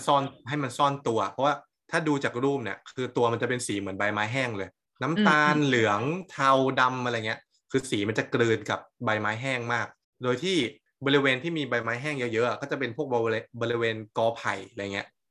ซึ่งดงที่มีกอไผ่หลายๆกอก็จะมีใบไม้แห้งเยอะๆที่พื้นใช่ไหมเขาก็จะบอกกันว่าแถวเนี้ยมีนกตบยุงเยอะแล้วสมัยนั้นไงอยากเจอก็เลยเดินเข้าไปในกอไผ่ไปแบบไปพยายามหาปรากฏว่ากูไม่เจอตบยุงกูเจอแต่ยุง คือยุงตอมไม่หยุดแต่ว่าไม่เจอตบยุงป่าไผ่นี่คือที่พุทธมณฑลป่ะคุณว่าตรงนั้นเป็นแบบเจอตบยุงแต่เราเหมือนเราจะไม่เคยเจอตรงนั้นแต่ไปเจอที่แก่งกระจานแล้วที่เราเจอคือเป็นแบบเหมือนรูปขวานี่เลยคือเหมือนเขาทำรั้วไม้อะไรสักอย่างมันก็จะมีแบบไอ้เสาไม้ขึ้นมาคือเสารั้วเลยอ่ะแล้วไอ้นกเนี่ยก็ไปเกาะอยู่บนเสาอ่ะ ทรงแบบนี้เลยแล้วก็ถ่ายรูปได้แต่รูปเบลอมากเหมือนแบบใช้เครื่องคิดเลขถ่ายก็เลยคิดว่าคงไม่เอามาลงให้ดูต่อไปเป็นนกตะกรุมและนกตะกรามก็คืออันนี้ไม่เคยเจอเลยกันอันนี้ไม่เคยเจอในธรรมชาติเหมือนกันเพราะว่าหายากมากด้วยนะแบบพอไปเปิดดู distribution map ใน bird guide เนี่ยคือเป็นเหมือนแผนที่การกระจายว่าแบบนกที่นกนี้พบได้ที่ไหนบ้างอะไรเงี้ยถ้าเป็นนกชนิดอื่นส่วนใหญ่มันจะเป็นแบบเหมือนระบายสีเลยเนาะแถบแบบสมมติว่าพบได้แถบภาคใต้มันก็จะระบายสีแบบตรงด้ามขวานหมดเลยแต่ไอ้นกตะกรุมตะกรามเนี่ยมันไม่เป็นระบายสีเว้ยมันเป็นแบบจุดๆก็เคยพบตรงไหนบ้างก็คือค่อนข้างหายากมากแต่ว่าอ๋อนึกออกแล้วในแมปมันเหมือนมันระบายแถวแบบไอ้เนี่ยแถวปากแม่น้ำเจ้าพระยาไว้หน่อยนึงแล้วที่เหลือจะเป็นจุดหมดเลยคือค่อนข้างพบได้ยากแล้วก็ใกล้สูญพันธุ์พอมันใกล้สูญพันธุ์เนี่ยเขาก็เลยมีการเพาะไอ้นกพวกเนี้ยขึ้นมาเพื่อน่าจะปล่อยคืนสู่ธรรมชาติอะไรเงี้ยคือที่ที่เขาเพาะก็คือที่ศูนย์ที่เราไปดูแลไอ้นกเงือกนั่นก็คือเขามีนกตะกรุมตะกรามเนี่ยอยู่เต็มเลยเพราะว่าเขาเพาะแล้วเขาก็แบบปล่อยคืนสู่ธรรมชาติอะไรอย่างนี้แล้วคราวเนี้ยเราลืมเล่าว่าลืมบรรยายว่านกตะกรุมตะกรามเนี่ยหน้าตาเป็นยังไงหมูช่วยบรรยายหน่อยว่ามันหน้าตาเป็นยังไงคือเอาแบบไวๆนะก็คือให้เราตัดครึ่งระหว่างจากคอลงมาที่ถึงขาเนี่ยเป็นส่วนหนึ่งแล้วก็จากคอขึ้นไปถึงหัวเนี่ยอีกส่วนหนึ่งถ้าเอาจากส่วนลำตัวมันก่อนเนี้ยตั้งแต่คอลงมาไม่นับคอนะมันจะคล้ายๆพวกตระกูลนกกระยางนกน้ำนั่นแหละนกกระยางนกอะไรเงี้ยนกปากห่างพวกนั้นก็คือเป็นตัวแบบตัวเรียวๆตัวใหญ่ๆหน่อยแล้วก็เหมือนนกน้ำเนาะแล้วก็ขายาวๆขาเป็นสีเทาแต่ว่าความต่างก็คือตรงจากคอขึ้นไปถึงหัวเนี่ยมันแบบดูล้นๆเหมือนอีแล้งประมาณนึงเหมือนกันนะ ก็จะดูแบบเป็นคอล้นๆหัวล้นๆไม่ได้มีขนอะไรบ้างมีขนเป็นลายๆนิดหน่อยแล้วก็เหมือนหัวตรงกลางล้นแล้วก็มีแบบผมเป็นลายๆอยู่ข้างหลังตรงท้ายทอยนิดนึงเหมือนคนหัวล้านกลางหัวเหมือนผู้ชายอายุ70กว่าใช่ๆๆเหมือนมันมีกลอนในแบบเรื่องขุนช้างขุนแผนเลยเขาเปรียบเทียบว่าแบบขุนช้างเหมือนนกตะกรุมอะไรเงี้ยก็เหมือนนะแล้วก็ไอ้นกตะกรุมกับตะกามแล้วก็ปากมันเนี่ยจะไม่ได้เหมือนพวกนกกระยางกระสาอะไรปากห่างที่พูดมาไอ้พวกนั้นน่ะปากจะดูแบบเอาไว้กินหอยกินสัตว์น้ำอะไรเงี้ยแต่ปากนกตะกรุมตะกรามเนี่ยจะดูหนามากเหมือนกันไกลเลยแบบน่าจะกินเด็กได้อะ เดี๋ยวมาพูดเรื่องปากมันดูหนามากๆอ่ะจบแล้วแล้วตะกรุมกับตะกรามเนี่ยคือหน้าตาคล้ายกันมากแต่ว่าตะกรุมเนี่ยคอมันจะล้นๆในสีเหลืองๆเนื้อแต่ว่าตะกรามเนี่ยมีเหนียงด้วยแบบคล้ายไก่อ่ะที่มันมีอะไรอยู่ใต้ตรงคางแต่ไอเนี่ยคือเหนียงยานมากเป็นสีชมพูเนื้อคือถ้านกตะกรุมดูเหมือนชายอายุ70อ่ะนกตะกรามดูเหมือนชายอายุ85อะไรอย่างเงี้ย ดูย่นกว่ามันก็เป็นแบบยายนมยานอ่ะดูย่นกว่าแล้วคือมันตัวใหญ่นะมันไม่ใช่ตัวแบบเท่ากระยางหรือปากห่างนะไอเนี่ยคือเราว่าสูงเกิน150คือมีตอนนั้นเพื่อนที่ไปกับเราคือสูง147ก็คือรู้เลยว่าใครอันนี้คือสูงกว่าเพื่อนอีกประมาณนึงอ่ะแล้วคือเรื่องน่ากลัวก็คือพอไปที่ไอ้ศูนย์เนี้ยเขาปล่อยนกพวกนี้ใช่ไหมปล่อยแล้วมันไม่ไปไหนมันรู้ที่นี่ของกินมันก็จะแบบบินวนๆอยู่แถวนั้นอ่ะคือแบบบินอยู่นอกกรงอ่ะแต่อยู่แถวๆนั้นเยอะๆแล้วคราวเนี้ยพี่เขาก็เล่าพี่ที่ศูนย์เขาก็เล่าว่าไอ้ปากที่หมูเหมือนกันไกลเนี่ยคือมันกัดแล้วแบบแขนหักได้จริงคือน่าเหมือนจะมีเจ้าหน้าที่ที่นั่นเคยโดนกัดจริงๆแล้วแบบแขนแตกจริงแล้วเขาก็พูดมาอย่างเงี้ยใช่ไหมแล้วคือไอ้นกเนี่ยมันก็แบบเดินบินอยู่แถวนั้นแล้วคราวเนี้ยไอ้เพื่อนเราที่สูง147คือเตี้ยกว่านกอีกก็เดินอยู่แบบตรงกลางสนามหญ้าอะไรเงี้ยแล้วคราวเนี้ยไอ้นกเนี้ยมันเดินอยู่ห่างตอนแรกมันห่างจากเพื่อนเราประมาณนึงสักแบบ 4-5 เมตรอะไรเงี้ยแล้วอยู่ดีมันก็วิ่งเข้ามาหาเพื่อนเราเว้ยแบบวิ่งตรงเข้ามาแบบตอนนั้นก็แบบตกใจกันหมดคนที่อยู่ตรงนั้นแบบเชี่ยตายแล้วแบบนกแอทแทคแต่คือสรุปคือเหมือนมันเห็นแมลงบินอยู่แถวเพื่อนเราแล้วมันจะวิ่งมางับแมลงก็คือเหมือนมันพุ่งเข้ามาแล้วมันก็งับแล้วมันก็หยุดเหตุการณ์ระทึกขวัญที่เกิดขึ้นงั้นขอเปลี่ยนคำพูดว่าปากเนี่ยดูเหมือนจะกินเด็กได้ทั้งคนเปลี่ยนเป็นปากเนี่ยดูเหมือนจะกินเพื่อนกูได้เลยจริงจริงแบบกูแบบเชี่ยเพื่อนกูตายเลยแล้วดีแล้วมันแบบหยุดงับแมลงน่ากลัวมากมันตัวใหญ่แล้วปากมันใหญ่แล้วมันก็แบบชายแก่ผสมร้ายถ้าอยากไปดูนกชนิดนี้ให้ไปดูแถวอ่างเก็บน้ำบางพระมันก็คือนกที่เขาปล่อยนั่นแหละแล้วก็แบบมันก็ยังอยู่วนเวียนอยู่แถวนั้นเห็นมีแบบมีคนจัดทริปไปดูด้วยนะ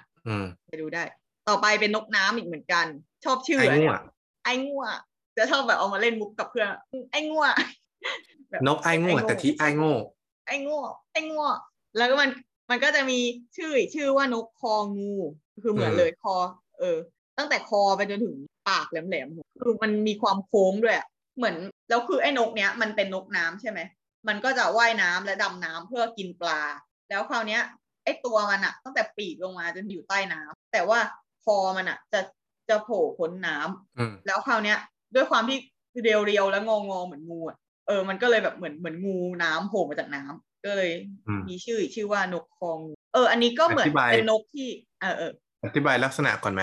ได้อันนี้อาจจะอธิบายยากนิดนึงเพราะว่าจริงๆอยากมีที่จริงอยากมี reference อีกตัวหนึ่งแต่ว่าไม่ได้กล่าวถึงมาก่อนก็คือการน้ำเล็กคืองี้คือมันจะมีนกอยู่ตัวหนึ่งชื่อว่าการน้ำเล็กลักษณะมันจะคล้ายเป็ดคอยาวคล้ายอีกาผสมเป็ดโหยากเลยโหกูพูดเลยเดี๋ยวนี้ยากมาก Google ช่างการน้ำเล็กแล้วกันเรามาลุยที่ไอ้งั่วดีกว่าไอ้งั่วเนี่ยก็จะเป็นนกในกลุ่มนกน้ำก็คือยอมแพ้ว่าอธิบายไงดีวะคือเอางี้เหมือนเป็นเป็ดที่เรียวและคอยาวมากโดนเป็ดที่โดนยืดคอและยืดปากคือส่วนตัวส่วนปีกส่วนหางเนี่ยก็คล้ายๆพวกเป็ดพวกห่านอย่างเงี้ยแต่ว่าเรียกว่าเป็ดดีกว่าน่าจะใกล้เป็ดสุดแต่ว่าจะเป็นสีดำนะตรงตัวตรงปีกตรงหางเป็นสีดำเลื่อมๆแต่ว่าความโดดเด่นของมันเนี่ยแบบที่ว่าไม่ต้องอธิบายส่วนตัวส่วนปีกส่วนหางก็ได้เนี่ยคือให้โฟกัสที่คอกับคอมันเลยอย่างเดียวเนื่องจากว่าอย่างที่ทีพูดไปแล้วคือคอมันยาวมากแต่การที่คอยาวอย่างเดียวมันไม่ได้พิเศษอะไรแต่ที่เรามองว่ามันพิเศษจริงๆอ่ะคือการที่คอมันมีโค้งสองโค้งเหมือนตัว S ใช่คือปกติอ่ะนกมันจะโค้งเดียวใช่ไหมเหมือนหรือเราอย่างเงี้ยเวลาเราโค้งคอมันก็จะได้แค่แองเกิลเดียวใช่ไหมเหมือนมีจอยเดียวใช่ไหมแต่ว่าไอ้งั่วเนี่ยเหมือนมันมีสองจอยอ่ะเหมือนมันโค้งไปหลังแล้วค่อยโค้งมาหน้าอีกทีอ่ะทุกคนชูมือขึ้นตรงๆฮะแล้วโค้งไปทางขวาแล้วโค้งมาทางซ้ายนี่คือคอไอ้งั่วเลยใช่หรอตัว S ก็จบแล้วซึ่งเราไม่แน่ใจแต่เราไม่คิดว่ามีนกอื่นแล้วนะที่คอเป็นแบบเนี้ยน่าจะมีตระกูลไอ้งั่วนี่แหละที่คอเป็นแบบนี้ก็คือโค้งสองขยักเหมือนโค้งตัว S อยากดูรูปกาน้ำไม่แน่ใจว่ากาน้ำเป็นโค้งแบบนี้หรือเปล่าแต่ไม่ยาวขนาดนี้แน่นอนลิตเติ้ลน่าจะไม่นะคอโมเลนว่ะไม่ใช่โค้งโมเลนกาน้ำหยักเดียวอ่ะแต่ไอ้งั่วเนี่ยได้สองหยักอาจจะเพราะว่ามันไม่ได้ยาวขนาดนั้นแต่เห็นไหมตรงจังหวะกลางปีกเนี่ยโคตรเหมือนเลยก็คือพวกนี้มันมีพฤติกรรมตากปีกเนาะไม่ว่าจะเป็นกาน้ำเล็กหรือไอ้งั่วเนี่ยพอมันเป็นนกน้ำที่แบบมีการแบบโฉบกินปลาใกล้น้ำหรือแบบบางทีเอาตัวเองลงไปอยู่ในน้ำเลยเนี่ยมันก็คือตัวเปียกแล้วพอตัวเปียกเนี่ยมันก็เป็นอุปสรรคต่อการแบบบินไปต่อเลยหรืออาจจะแบบเกี่ยวกับอุณหภูมิร่างกายอะไรเงี้ยมันก็เลยจะกางปีกออกเพื่อตากปีกคืองี้ต้องอธิบายว่านกตระกูลนกที่กินปลาเนี่ยแต่ว่าไม่ใช่นกว่ายน้ำแบบเป็ดอะไรเงี้ยหรือห่านหรือหงส์อย่างเงี้ยคือไอ้พวกนั้นน่ะมันจะมีต่อมไขมันที่มันสามารถถ้าจำไม่ผิดอยู่ใต้รักแร้มันน่ะก็คือใต้โคนปีกมันน่ะซึ่งมันสามารถเอาคอไปไซด์ได้แล้วพอมีน้ำมันมาติดปลายจะงอยมันน่ะจะงอยปากอ่ะมันก็สามารถเอาน้ำมันน่ะมาถูปีกถูตัวได้ทำให้น้ำมันไม่ค่อยเกาะที่ลำตัวมันแต่ว่าไอ้นกพวกเนี้ยพวกกาน้ำพวกไอ้งั่วเนี่ยมันไม่มีต่อมไขมันแบบนั้นทีนี้พอมันโฉบลงไปใต้น้ำเพื่อไปกินปลาพอมันขึ้นมาบนบกอ่ะตัวมันก็เปียกใช่ไหมเหมือนเราตกน้ำอ่ะตัวเราก็เปียกทำให้มันต้องทำพฤติกรรมแบบที่ทีบอกก็คือมันจะต้องขึ้นมาตากปีกตากปีกออกเสียงยากเหมือนกันนะ เหมือนตากแดดอ่ะเหมือนอาบแดดด้วยการที่มายืนอยู่เฉยๆเกาะกิ่งไม้หรือเกาะก้อนหินอะไรสักอย่างที่มันแห้งๆได้รับแสงแดดเต็มๆไม่ได้อยู่ใต้ชายคา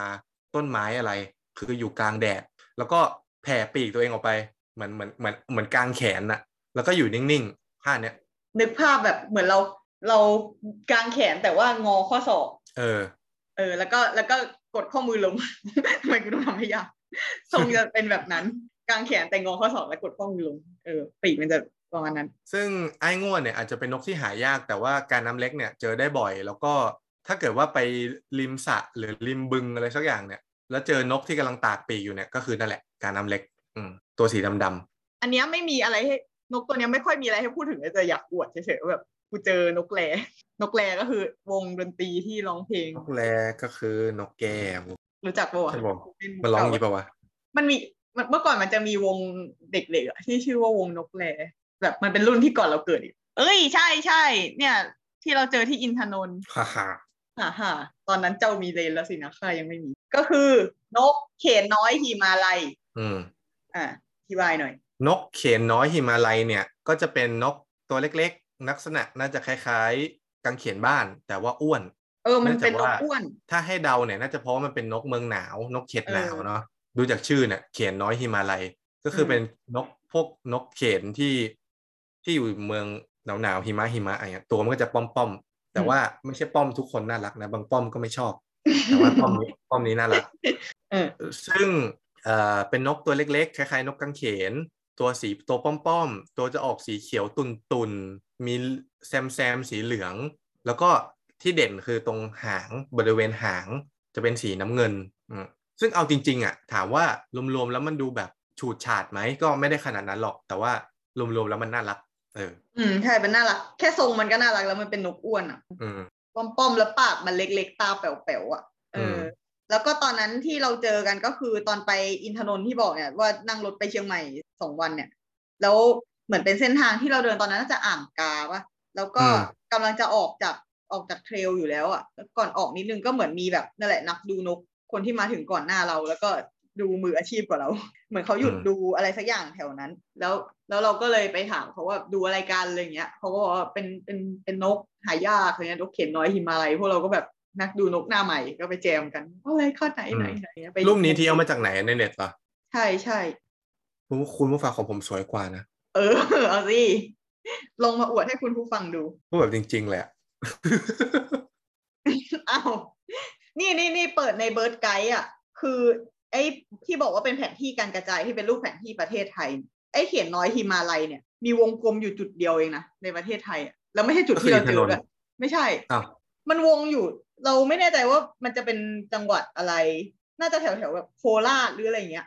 มันแบบคืออยู่อีสานเนาะกลางๆค่อนไปทางแบบตะวันออกยังไงดีให้ดูเดี๋ยวชี้อันเนี้ยเห็นไหมเห็นจุดและจุดมันบางด้วยแถวนั้นคืออะไรวะฉะเชิงเทราอะไรเงี้ยป่ะไม่รู้อ่ะน่าจะเหนือกว่าฉะเชิงเทรานะหรือสระแก้วโคราชปราจีนอะไรแนวเนี้ยมันมีวงอยู่จุดเดียวเองแล้วเขาก็บอกว่าหากินตามพื้นป่าดิบรกทึบริมชายป่าความสูง800เมตรขึ้นไปนกอพยพพบไม่บ่อยหรือพบบ่อยบางพื้นที่พบบ่อยบางพื้นที่แล้วทำไมมันวงจุดเดียวไม่รู้ละแต่ไปเจอที่อินทนนท์แล้วก็ค่อนข้างมั่นใจว่าเป็นตัวนี้เพราะว่าถ่ายรูปได้ด้วยใช่ไหมแล้วก็มีแบบนักดูนกที่ดูเก่งเขาก็บอกว่าเป็นตัวนี้คิดว่าไม่พลาดก็อวดว่าเจอนกหายากคือสเต็ปการเจอตัวนี้มันจะตรงข้ามกับนกปกติคือเราเจอแล้วมีคนมาจำแนกให้ไอเดนให้แต่เนี้ยคือเขาไอเดนเสร็จแล้วเราถึงจะเจอก็เลยมั่นใจใช่พออินทนนท์มาเข้าสู่แกงนกอินทนนท์ดีกว่าคือตอนที่ไปดูนกที่อินทนนท์เนี่ยไปครั้งเดียวด้วยแต่ว่าประทับใจก็คือมันจะได้เจอนกที่อื่นหาดูยากแต่ที่นี่คือแม่งแบบบินกันเป็นนกกระจอกคือแบบมันดูไม่กลัวคนอ่ะมันกล้าเข้าใกล้คนแล้วก็แบบเป็นนกที่แบบก็สีสันสวยงามตัวใหญ่หรืออะไรเงี้ยมีหลายชนิดเลยอย่างอันนี้ที่เรามานำเสนอก็คือกินปลีหางยาวเขียวถ้าคุณผู้ฟังยังจำได้ว่าเราพูดถึงกินปลีอกเหลืองที่เป็นนกที่พบได้ในเมืองใช่ไหมอันเนี้ยเป็นกินปลีที่ทรงเหมือนกันเลยทรงคล้ายๆฮัมมิงเบิร์ดที่บอกแต่ไม่ได้เกี่ยวข้องอะไรกับฮัมมิงเบิร์ดนะแค่คล้ายๆก็คือเป็นนกตัวเล็กๆปากยาวๆโค้งๆหน่อยแล้วก็ไอตัวกินปีหางยาวเขียวเนี่ยย้อนกลับไปที่กินปีอกเหลืองก่อนที่บอกว่าตัวผู้มันตั้งแต่ประมาณคอใช่ไหมจนมาถึงอกเนี่ยมันจะมีเกล็ดเลื่อมๆเหมือนมันเหมือนหมอนเนี่ยไม่รู้หมูเคยเห็นป่ะที่ฝรั่งเศสจะมีคือที่ไทยเวลาตามคาเฟ่อะไรหรือบางที่ในห้างนี่แบบขายวางหมอนที่เป็นคูชั่นหมอนอิงแล้วมันจะมีหมอนอิงแบบหนึ่งที่มันแบบเหมือนเป็นเลือกปักเลื่อมเกล็ดแล้วคนก็ชอบไปรูปเล่นถ้ารูปไปทางนึงแสงมันจะเป็นแบบนึงถ้ารูปกลับไปอีกทางแสงจะเป็นอีกแบบนึกออกปะไอหัวไอนกเนี้ยกับอกของกินปีอกเหลืองคือเหมือนไอหมอนนี้เลยแต่ว่าเป็นสีน้ำเงินหัวกินปีหางยาวเขียวเนี่ยหัวเป็นเหมือนหมอนเนี่ยแต่สีน้ำเงินทั้งหัวเลยแล้วก็อกเนี่ยจะเป็นสีส้มแล้วก็พอไล่ลงมาถึงท้องจะเริ่มเป็นสีเหลืองแล้วสุดท้ายก็ขาวแบบไล่สีเลยสมูทแล้วก็แถวหลังเนี่ยแถวเหมือนแบบคลุมผ้าคลุมเนี่ยแถวนั้นจะเป็นสีแดง พอลงมาเป็นสีเหลืองลงมาอีกเป็นออกสีน้ำตาลแล้วลงมาเป็นสีเทาแต่ว่าหางสีฟ้าแบบฟ้าเทอร์ควอยซ์อ่ะฟ้าตะขับพุ่งคือสีตัวนึงอ่ะสีเยอะมากถ้าไปเล่นเตยสีก็คือชนะคือกินปีหางยาวเขียวเนี่ยเหมือนกินปีอกเหลืองเวอร์ชั่น2เหมือนมาร์คทูเหมือนแบบทำอันนี้แล้วยังไม่สะใจอ่ะทำแล้วยังไม่สะใจขอใส่สีเพิ่มอ่ะแล้วอีนกเนี่ยคือมันสวยมากนะแต่แบบค่อนข้างเจอง่ายเลยตอนที่ขึ้นไปบนอินทนนท์เจอหลายครั้งหลายตัวไปต่อไปอันนี้ก็เป็นนกที่เราได้เจอที่อินทนนท์เหมือนกันอันนี้ก็เป็นแบบนกที่สีสุดเหมือนกันคือนกพญาไฟใหญ่ถ้าจะอธิบายทรงเนี่ยไม่รู้จะอธิบายทรงยังไงดีเราว่ามันเหมือนแซงเซลแต่ว่าอธิบายแซงเซลก็ยากไปหน่อย เป็นนกขนาดประมาณน่าจะสัก20เซนเนาะหรือไม้บรรทัดหนึ่งประมาณเนี้ยเราว่าน่าจะเกือบไม้บรรทัดนะ20กว่า20-30 เซนไม่ใช่แต่ว่าซึ่งลักษณะตัวมันก็คือเหมือนนกที่เราวาดรูปส่งครูเลยก็คือไม่ได้มีลักษณะพิเศษอะไรเพียงแต่ว่าจุดเด่นของมันเนี่ยน่าจะเป็นเรื่องสีใช่เพราะว่าพญาไฟใหญ่เนี่ยจะมีความแตกต่างตรงที่ตัวผู้กับตัวเมียคนละสีกันซึ่งพูดแค่นี้ก็ยังดูไม่ค่อยแปลกเพราะว่านกหลายๆชนิดอ่ะอย่างเช่นนกเขาไฟอ่ะเหลืองเลยคือมันจะเป็นว่าคนนึงเด่นคนนึงไม่เด่นใช่ไหมโดยที่ส่วนใหญ่แล้วจะเป็นตัวผู้เด่นเพราะว่าตัวผู้ต้องการล่อให้ตัวเมียมาผสมพันธุ์ด้วยเพราะฉะนั้นอ่ะตัวเมียก็จะจืดๆแต่ตัวผู้จะเท่ๆสวยๆอะไรเงี้ยแต่ว่าพญาไฟใหญ่เนี่ยเป็นข้อยกเว้นที่ตัวผู้ก็สวยตัวเมียก็สวยแล้วก็คนละสีด้วยมันสุดไปคนละทางเลยโดยที่อันไหนตัวผู้ตัวเมียนะลืมว่ะสีแดงตัวผู้ตัวผู้เนี่ยก็จะมีหัวแล้วก็ลามไปถึงหลังเนี่ยเป็นสีดำแต่นั่นไม่ใช่ประเด็นคือท้องลามไปถึงหางและมีแซมตรงปีกเนี่ยเป็นส้มแบบส้มอ่ะส้มแบบลูกส้มเนี่ยไม่ส้มเท่านี้จากความทรงจำที่เคยเห็นด้วยตามันแบบมันเป็นส้มส้มแดงก็แหละที่ปรับสุดเลยอ่ะไม่เจือสีเทาสีขาวสีอะไรทั้งนั้นแบบสุดแต่มันจะไม่ได้ส้มแบบไม่ใช่มันจะไม่ได้แดงแบบสตรอเบอรี่นะมันจะใช่มันจะไม่ใช่แดงเย็นๆอ่ะมันจะเป็นแดงร้อนๆอ่ะมีความเจือส้มหน่อยส่วนตัวเมียก็จะคล้ายคลึงกันอาจจะแตกต่างกันบ้างเล็กน้อยซึ่งไม่ต้องมาสนใจเพราะว่าสิ่งที่มันเด่นจริงๆคือตัวเมียเนี่ยเหมือนเอาตัวผู้มาเปลี่ยนเป็นสีเหลือง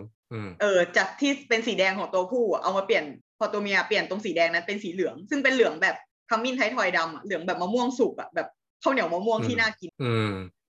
ทีนี้เหมือนช็อตเด็ดที่แบบนักถ่ายรูปนกที่เขาจะถ่ายกันนะก็คือพยายามถ่ายตัวผู้กับตัวเมียอยู่ด้วยกันนะมันก็จะเป็นแดงและเหลืองอยู่คู่กันอย่างเงี้ยมันก็จะแบบสีมันจะเด่นมากประมาณนั้นอันนี้ไม่ค่อยมีอะไรเด่นแต่ก็เป็นนกอีกชนิดหนึ่งที่พบได้บนดอยอินทนนท์แบบพบง่ายแบบเดินเป็นไก่ก็คือนกกระรางหัวแดงอันนี้ไม่รู้จะบรรยายไงเหมือนอะไรนกกระทาเหมือนนกกระทาหัวแดงปีกเหลืองไม่ป้อมเท่านั้นแต่แล้วก็หางยาวหางเหลืองปลายปีกเหลืองหัวสีน้ำตาลเบิร์นเซียนาถึงตรงเนี้ยเดี๋ยวน่าจะยังไม่ได้พูดเดี๋ยวคุณผู้ฟังอธิบายเพิ่มแล้วกันว่าทำไมเรากล่าวถึงดอยอินทนนท์เยอะจังก็คืออย่างที่พูดไปใน EP แรกเนาะแต่ว่าไม่ได้ลงดีเทลก็คือเราไปงานอินทนนท์เซนซัสซึ่งตรงนี้จะมาอธิบายว่ามันคืออะไรเอาคร่าวๆก็คือทุกปีอ่ะน่าจะเป็นชมรมดูนกล้านนาใช่ไหมเขาเป็นเจ้าภาพเขาก็จะจัดเหมือนกิจกรรมการดูนกเพื่อนับจำนวนนับสปีชีส์ให้คนที่ไปร่วมในงานอ่ะต่างคนต่างไปดูนกมาแล้วก็เขียนเป็นเช็คลิสต์ของตัวเองว่าเจออะไรบ้างเพื่อที่เขาจะได้เอาข้อมูลมารวบรวมแล้วก็สรุปว่าดอยอินทนนท์ปีนี้มันเจอสปีชีส์อะไรมากน้อยยังไงมีความเปลี่ยนแปลงยังไงอะไรเงี้ยโดยที่เขาจัดทุกปีละครั้งเราก็มีโอกาสได้ไปร่วม1ครั้งซึ่งข้อมูลพวกเราก็ไม่ได้มีประโยชน์อะไรหรอกเพราะว่าลอกคนอื่นเขาเป็นนักดูนกหน้าใหม่ที่แบบกูอยากจะลองอะไรอย่างเงี้ยคือเจอตัวที่เราเจอคนอื่นเขาก็เจออ่ะมันไม่ได้มีประโยชน์อะไรของเขาหรอกแต่ว่าก็เป็นประสบการณ์ที่ดีที่แบบไปอยู่ในบรรยากาศที่คนแบบหลายๆคนเขาตั้งใจมาเพื่อมาดูนกเหมือนกันอย่างเงี้ยแล้วก็เป็นการเปิดสถานที่ดูนกใหม่ๆของเราด้วยเนาะแบบไอ้นกพวกนี้ที่แบบเรามาใส่เพราะตอนนั้นเรารู้สึกว่าเราเจอแล้วเราว้าวอ่ะเพราะว่าแบบมันไม่ได้เป็นนกที่เราเคยเจอแล้วที่บนนั้นแล้วคือนกพวกนี้มันสวยด้วยแล้ว พออยู่บนนั้นที่น่าจะไม่มีมนุษย์รบกวนเยอะนกมันก็ไม่ได้กลัวคนมันแบบมันออกมาเดินออกมาใกล้ๆคนเลยแบบไม่หนีไปไหนไม่ต้องแบบดูจากระยะไกลอ่ะคือใกล้ๆก็เห็นเลยตอนนั้นอ่ะเราไม่มีเลนเทเลนะคือเลนฟิกเลยเลนแบบถ่ายรูปละลายหลังอ่ะสวยๆอ่ะก็ยังถ่ายนกได้ตั้งเยอะเลยไปที่ตัวต่อไปดีกว่าอันนี้ก็เป็นอีกตัวที่เจอเยอะบนดอยอินทนนท์ก็คือสีวะหางสีตาลจะบอกยังไงดีวะนกกระจอกที่หางยาวเหมือนนกกระจอกเด็กแว้นที่ย้อมผมทองแล้วก็ไอ้ทองนั้นก็ลงมาถึงท้องด้วยมาปลายปีกด้วยแต่ว่าหลังเทาแล้วก็หางยาวหน่อยกระดกขึ้นเหมือนคล้ายๆนกกางเขนแต่ไม่กระดกเท่านั้นสีแดงๆส้มๆแล้วก็ปลายดำขาวอันนี้ก็เจอเยอะคือเอาจริงๆแล้วคือจริงๆแล้วไอ้ตระกูลเนี้ยไล่มาตั้งแต่กินปีไล่มาเรื่อยๆมาถึงตัวเนี้ยถ้าคุณผู้ฟังได้มีโอกาสดูรูปเดี๋ยวเราโพสต์ลงไปให้ดูเนี่ยคืออยากให้ดูรวมกันว่านกที่มันอยู่แบบบนดอยอินทนนท์หรือในอีกโซนหนึ่งไปเลยที่แบบไม่ได้ใกล้ๆกรุงเทพอะไรเงี้ยสีมันก็จะเป็นอีกชุดหนึ่งไปเลยที่แบบมันก็สนุกนะมันก็สร้างความแตกต่างนะแล้วนึกภาพว่าแบบเหมือนเรายืนอยู่ที่หนึ่งบนดอยตรงนั้นแล้วมองไปรอบตัวคือเจอไอ้พวกนี้พร้อมๆแบบบางทีก็เหมือนพร้อมๆกันหมดเลยอ่ะแบบเชี่ยรอบตัวกูมีแต่นกสวยงามอะไรเงี้ยมันก็เป็นความรู้สึกที่ว้าวคือในที่ที่เราจากมา AKA กรุงเทพอ่ะคือแถวนั้นอ่ะถ้าเรียกได้ว่าไม่มีใครขี้เหร่เลยอ่ะนกทุกตัวคือไม่มีนกตัวไหนขี้เหร่เลยทุกคนสวยหมดใช่ใช่ออกจากดอยอินทนนท์แล้วอันนี้ถ้าจำไม่ผิดเราเคยเจอที่เขาใหญ่นกจับแมลงจุกดำบรรยายท่าทางลักษณะให้คุณผู้ฟังฟังก็คือเป็นนกตัวเล็กๆเอานกกระจอกเป็นมาตรฐานน่าจะประมาณนกกระจอกแต่ว่าทรงไม่ใช่นกกระจอกคือหางมันจะยาวลงมาข้างล่างแล้วก็สีน้ำเงินสีโดยรวมเป็นสีน้ำเงินแบบไหนดีน้ำเงินเหมือน iPhone รุ่นหนึ่งอ่ะเหมือนมันมี iPhone รุ่นหนึ่งที่สีเนี้ยทำไมเรารู้สึกว่ามันเหมือนน้ำเงินเหมือนหมึกปากกาเหมือนก็ได้เราว่าจอเราเพี้ยนเว้ยคือจอเราเพี้ยนหนึ่งอ่ะใส่แว่นอีกหนึ่งคือมันน้ำเงินแบบน้ำเงินไม่เกรงใจสัตว์ผู้ล่าแบบแต่ทำไมอ่ะกูจะน้ำเงินอ่ะจะทำไมอะไรเงี้ยน้ำเงินแต่น้ำเงินเนี้ยอ่ะพูดถึงตัวผู้ก่อนมันจะเว้นตรงช่วงท้องแล้วก็ใต้หางมันจะเป็นแบบสีขาวๆเทาๆอะไรเงี้ยหน่อยแต่ที่เหลือคือน้ำเงินหมดเลยและอีตัวผู้เนี่ยคือมันเหมือนมีใส่ปอกคอบางๆรอบคอด้วยเป็นเส้นสีดำบางๆแล้วส่วนจุดเด่นของมันก็คือจุกดำบนหัวเหมือนแบบยังไงตัดผมไม่หมด เหลืออยู่หน่อยนึงบนหัวเป็นจุกสั้นๆจุกแบบเตียนๆด้วยแน่นๆสั้นๆอยู่บนหัวส่วนตัวเมียก็คล้ายๆกันมีไอ้น้ำเงินแบบนั้นแค่ส่วนหัวแต่พอเป็นหลังเป็นท้องอะไรก็คือขาวๆเทาๆแล้วก็ไม่ได้มีจุกสีดำเหมือนตัวผู้แล้วก็เหมือนจะไม่มีปอกคอเหมือนตัวผู้ด้วยแล้วก็ความน่ารักของนกนี้อย่างก็คือรังมันเป็นถ้วยเหมือนคล้ายๆนกอีแพลตถ้วยแบบเหมือนเกมโยนไข่ในคอมสมัยก่อนแล้วก็ถ้าจำไม่ผิดอันนี้ไม่มั่นใจเหมือนเคยได้ยินมาแต่ว่าเมื่อกี้ลืมไปเช็คความถูกต้องเหมือนไอ้นกเนี้ยตัวผู้จะเป็นตัวดูแลลูกไม่แน่ใจนะพูดไปก่อน ให้คุณผู้ฟังไปเสิร์ชหาเอาอันนี้ก็เป็น อีกนกแรที่เราได้เจอตั้งแต่ยังไม่ได้ดูนกอ่ะเจอแบบคนอื่นไอเดนไว้ให้แล้วก็แบบล้ออะไรอย่างเงี้ยก็คือชื่อว่านกโจรสลัดแค่ชื่อก็แปลกอะคือนกเนี้ยเป็นนกที่เราบอกว่าต้องออกไปกลางทะเลอ่ะถึงจะได้เห็นถ้าอยู่บนฝั่งแบบหรือออกไปริมชายหาดเนี้ยแต่ว่ายังอยู่แผ่นดินใหญ่เมนแลนด์เนี่ยไม่มีทางได้เจอพี่จะพูดอะไรปะจะพูดว่าภาษาอังกฤษมันคืออัลบาทรอสปะหรือมันอีกตัวหนึ่งเหมือนจะไม่ใช่นะแป๊บนึงนะอันนี้น่าจะเปิดเบิร์ดไกด์ไม่นานทรงมันชัดไม่ใช่ว่ะอันนี้คือฟริเกตเบิร์ดฟริเกตใช่แล้วคือไอ้นกเนี้ยมันมีในประเทศไทยนกโจรสลัดเนี่ยจะมี3อย่างมีใหญ่มีเล็กมีเกาะคริสต์มาสซึ่งถ้าเราจำไม่ผิดนะที่เราเจอคือนกโจรสลัดเกาะคริสต์มาสมันน่าจะเป็นที่ที่แบบค้นพบนกชนิดนี้เป็นที่แรกชื่อเกาะคริสต์มาสก็เลยเอามาตั้งชื่อตอนนั้นที่เราเจอคือออกเรือไปกลางทะเลที่ภูเก็ตเหมือนแบบไปเรียนแล้วเขาพาไปทดลองเก็บตัวอย่างอะไรเงี้ยออกเรือไปแล้วก็มีคนที่ดูนกเป็นเหมือนมองขึ้นไปบนฟ้าแล้วก็เห็นแล้วก็แบบชี้ให้ดูนกโจรสลัดอะไรเงี้ยตอนนั้นคือเรายังไม่เคยดูนกแล้วก็ดูนกไม่เป็นด้วยแต่ว่าชื่อมัน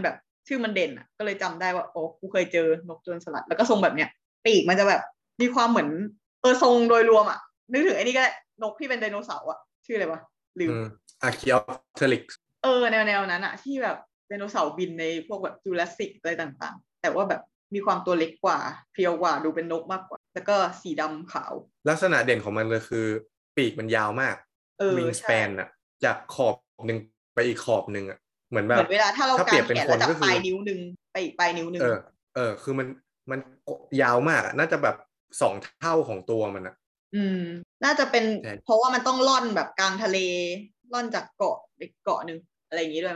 ไอ้พวกนกที่เราจะพบแค่กลางทะเลหรือพบแค่เกาะกลางทะเลไม่พบบนเมนแลนด์เนี่ยเขาจะเรียกว่าpelagic bird หรือว่า pelagic sea bird อะไรเงี้ยก็คือนกพวกเนี้ยเราจะแทบไม่เห็นมันลงเกาะเลยมันจะแบบบินและล่อนได้เก่งมากแต่โอกาสที่จะเห็นมันลงจอดอยู่ตามกิ่งไม้ตามพื้นอะไรเงี้ยคือน้อยมากเนี่ยตอนแรกอันเนี้ยเราใส่สไลด์นี้เข้ามาผิดด้วยความเข้าใจว่ารูปโพลาดกที่หมูถ่ายได้มันคือโพลาดกเขาเหลืองมันไม่ใช่ใช่ไหมมันคือโพลาดกอะไรหน้าผากฟ้าอะไรข้ามมันนี้ไปจะพูดถึงโพลาดกต่อไปพูดไหมถ้าไม่พูดจะไปตัวต่อไปเลยตัวต่อไปน่าสนใจมากตัวต่อไปไม่ได้มีอะไรให้พูดถึงเยอะแต่ว่าอันนี้ก็เป็นนกแรอย่างหนึ่งเหมือนกันก็คือชื่อว่านกเซลสวรรค์ Paradise Flycatcher ใช่ใช่ใช่แล้วคือเซลสวรรค์เนี่ยจริงๆมันมีเซลสวรรค์ย่อยๆไปอีกก็คือมันมีเซลสวรรค์ธรรมดาแล้วก็มีเซลสวรรค์หางดำมีเจแปนิสปะเซลสวรรค์หางดำคือเจแปนิส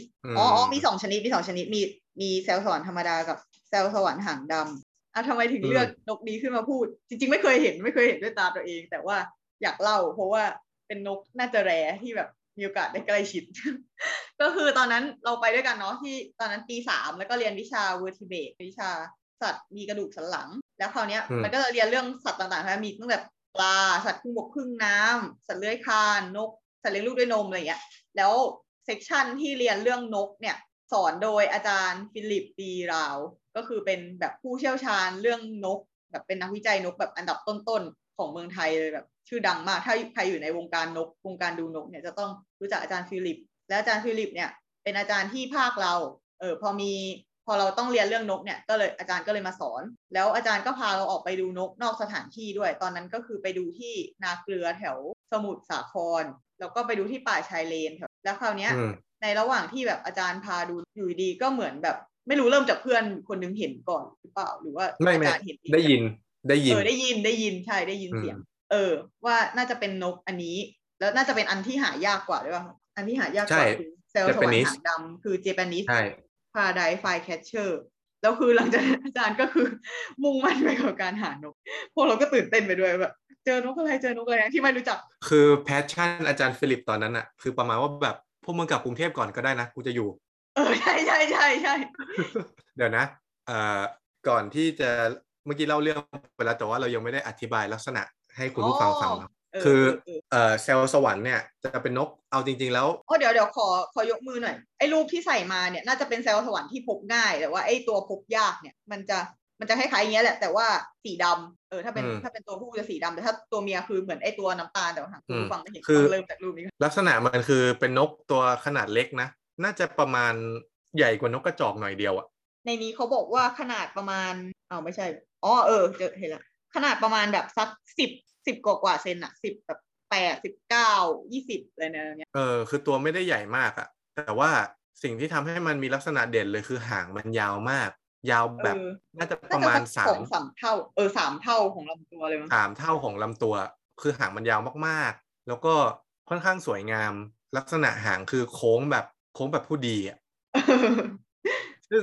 อันนี้เราไม่รู้นะว่ามันเกี่ยวไหมแต่ว่าในวงการดูนกเนี่ยหรือวงการตั้งชื่อนกเนี่ยนกที่มันดูสวยแบบสวยเว่อร์ๆวังๆอ่ะเขาจะเรียกว่า bird of paradise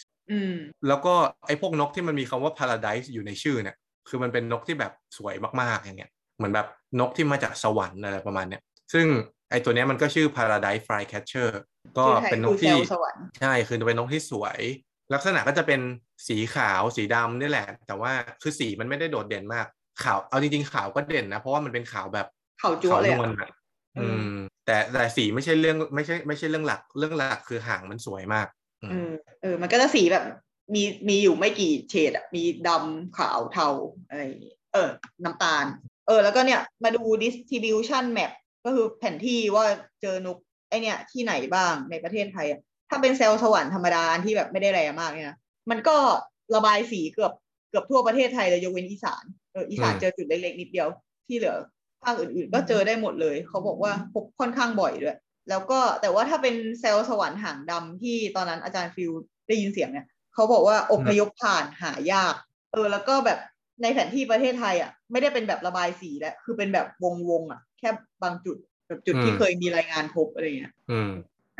จบไปสำหรับนกที่เราเคยเจอเคยมีโอกาสสัมผัสจริงๆในธรรมชาติเดี๋ยวต่อไปเราจะสู่เข้าสู่เซกชันนกที่ยังไม่เคยเจอแต่อยากเจอหรือว่าแบบนกที่อยากแนะนำให้คุณผู้ฟังรู้จักอะไรอย่างเงี้ยแต่ก่อนที่จะไปเซกชันต่อไปหมูมีอะไรจะเสริมไหมคะมีตัวไหนไหมที่แบบหมูเคยเจอแล้วแบบอยากพูดถึงโอ้ยนึกไม่ออกแล้วอะจริงๆก็อันนี้ก็เยอะแล้วนะที่ทำกันบ้านมาดีแล้วแหละเราว่าไปอันต่อไปเลยก็ได้เดี๋ยวเพื่อคิดออกก็เดี๋ยวเติมที่หลังก็ได้นกที่แบบอยากมาเล่าหรือแบบอยากเจออะไรเงี้ยแบบจัดไว้รวมกันปนมั่วๆอันดับแรกเลยอันนี้หาข้อมูลมาเยอะพอไปอ่านแบบคอลัมน์ของอะไรนะเดอะคลาวด์เลยสักอย่างมาด้วยก็คือพญาแร้งคือมันชื่อนกว่าแบบนกพญาแร้งเลยแบบแล้วมันจะมีแบบอีแร้งนั่นนู่นนี่อีกแต่ว่าตัวเนี้ยชื่อพญาแร้ง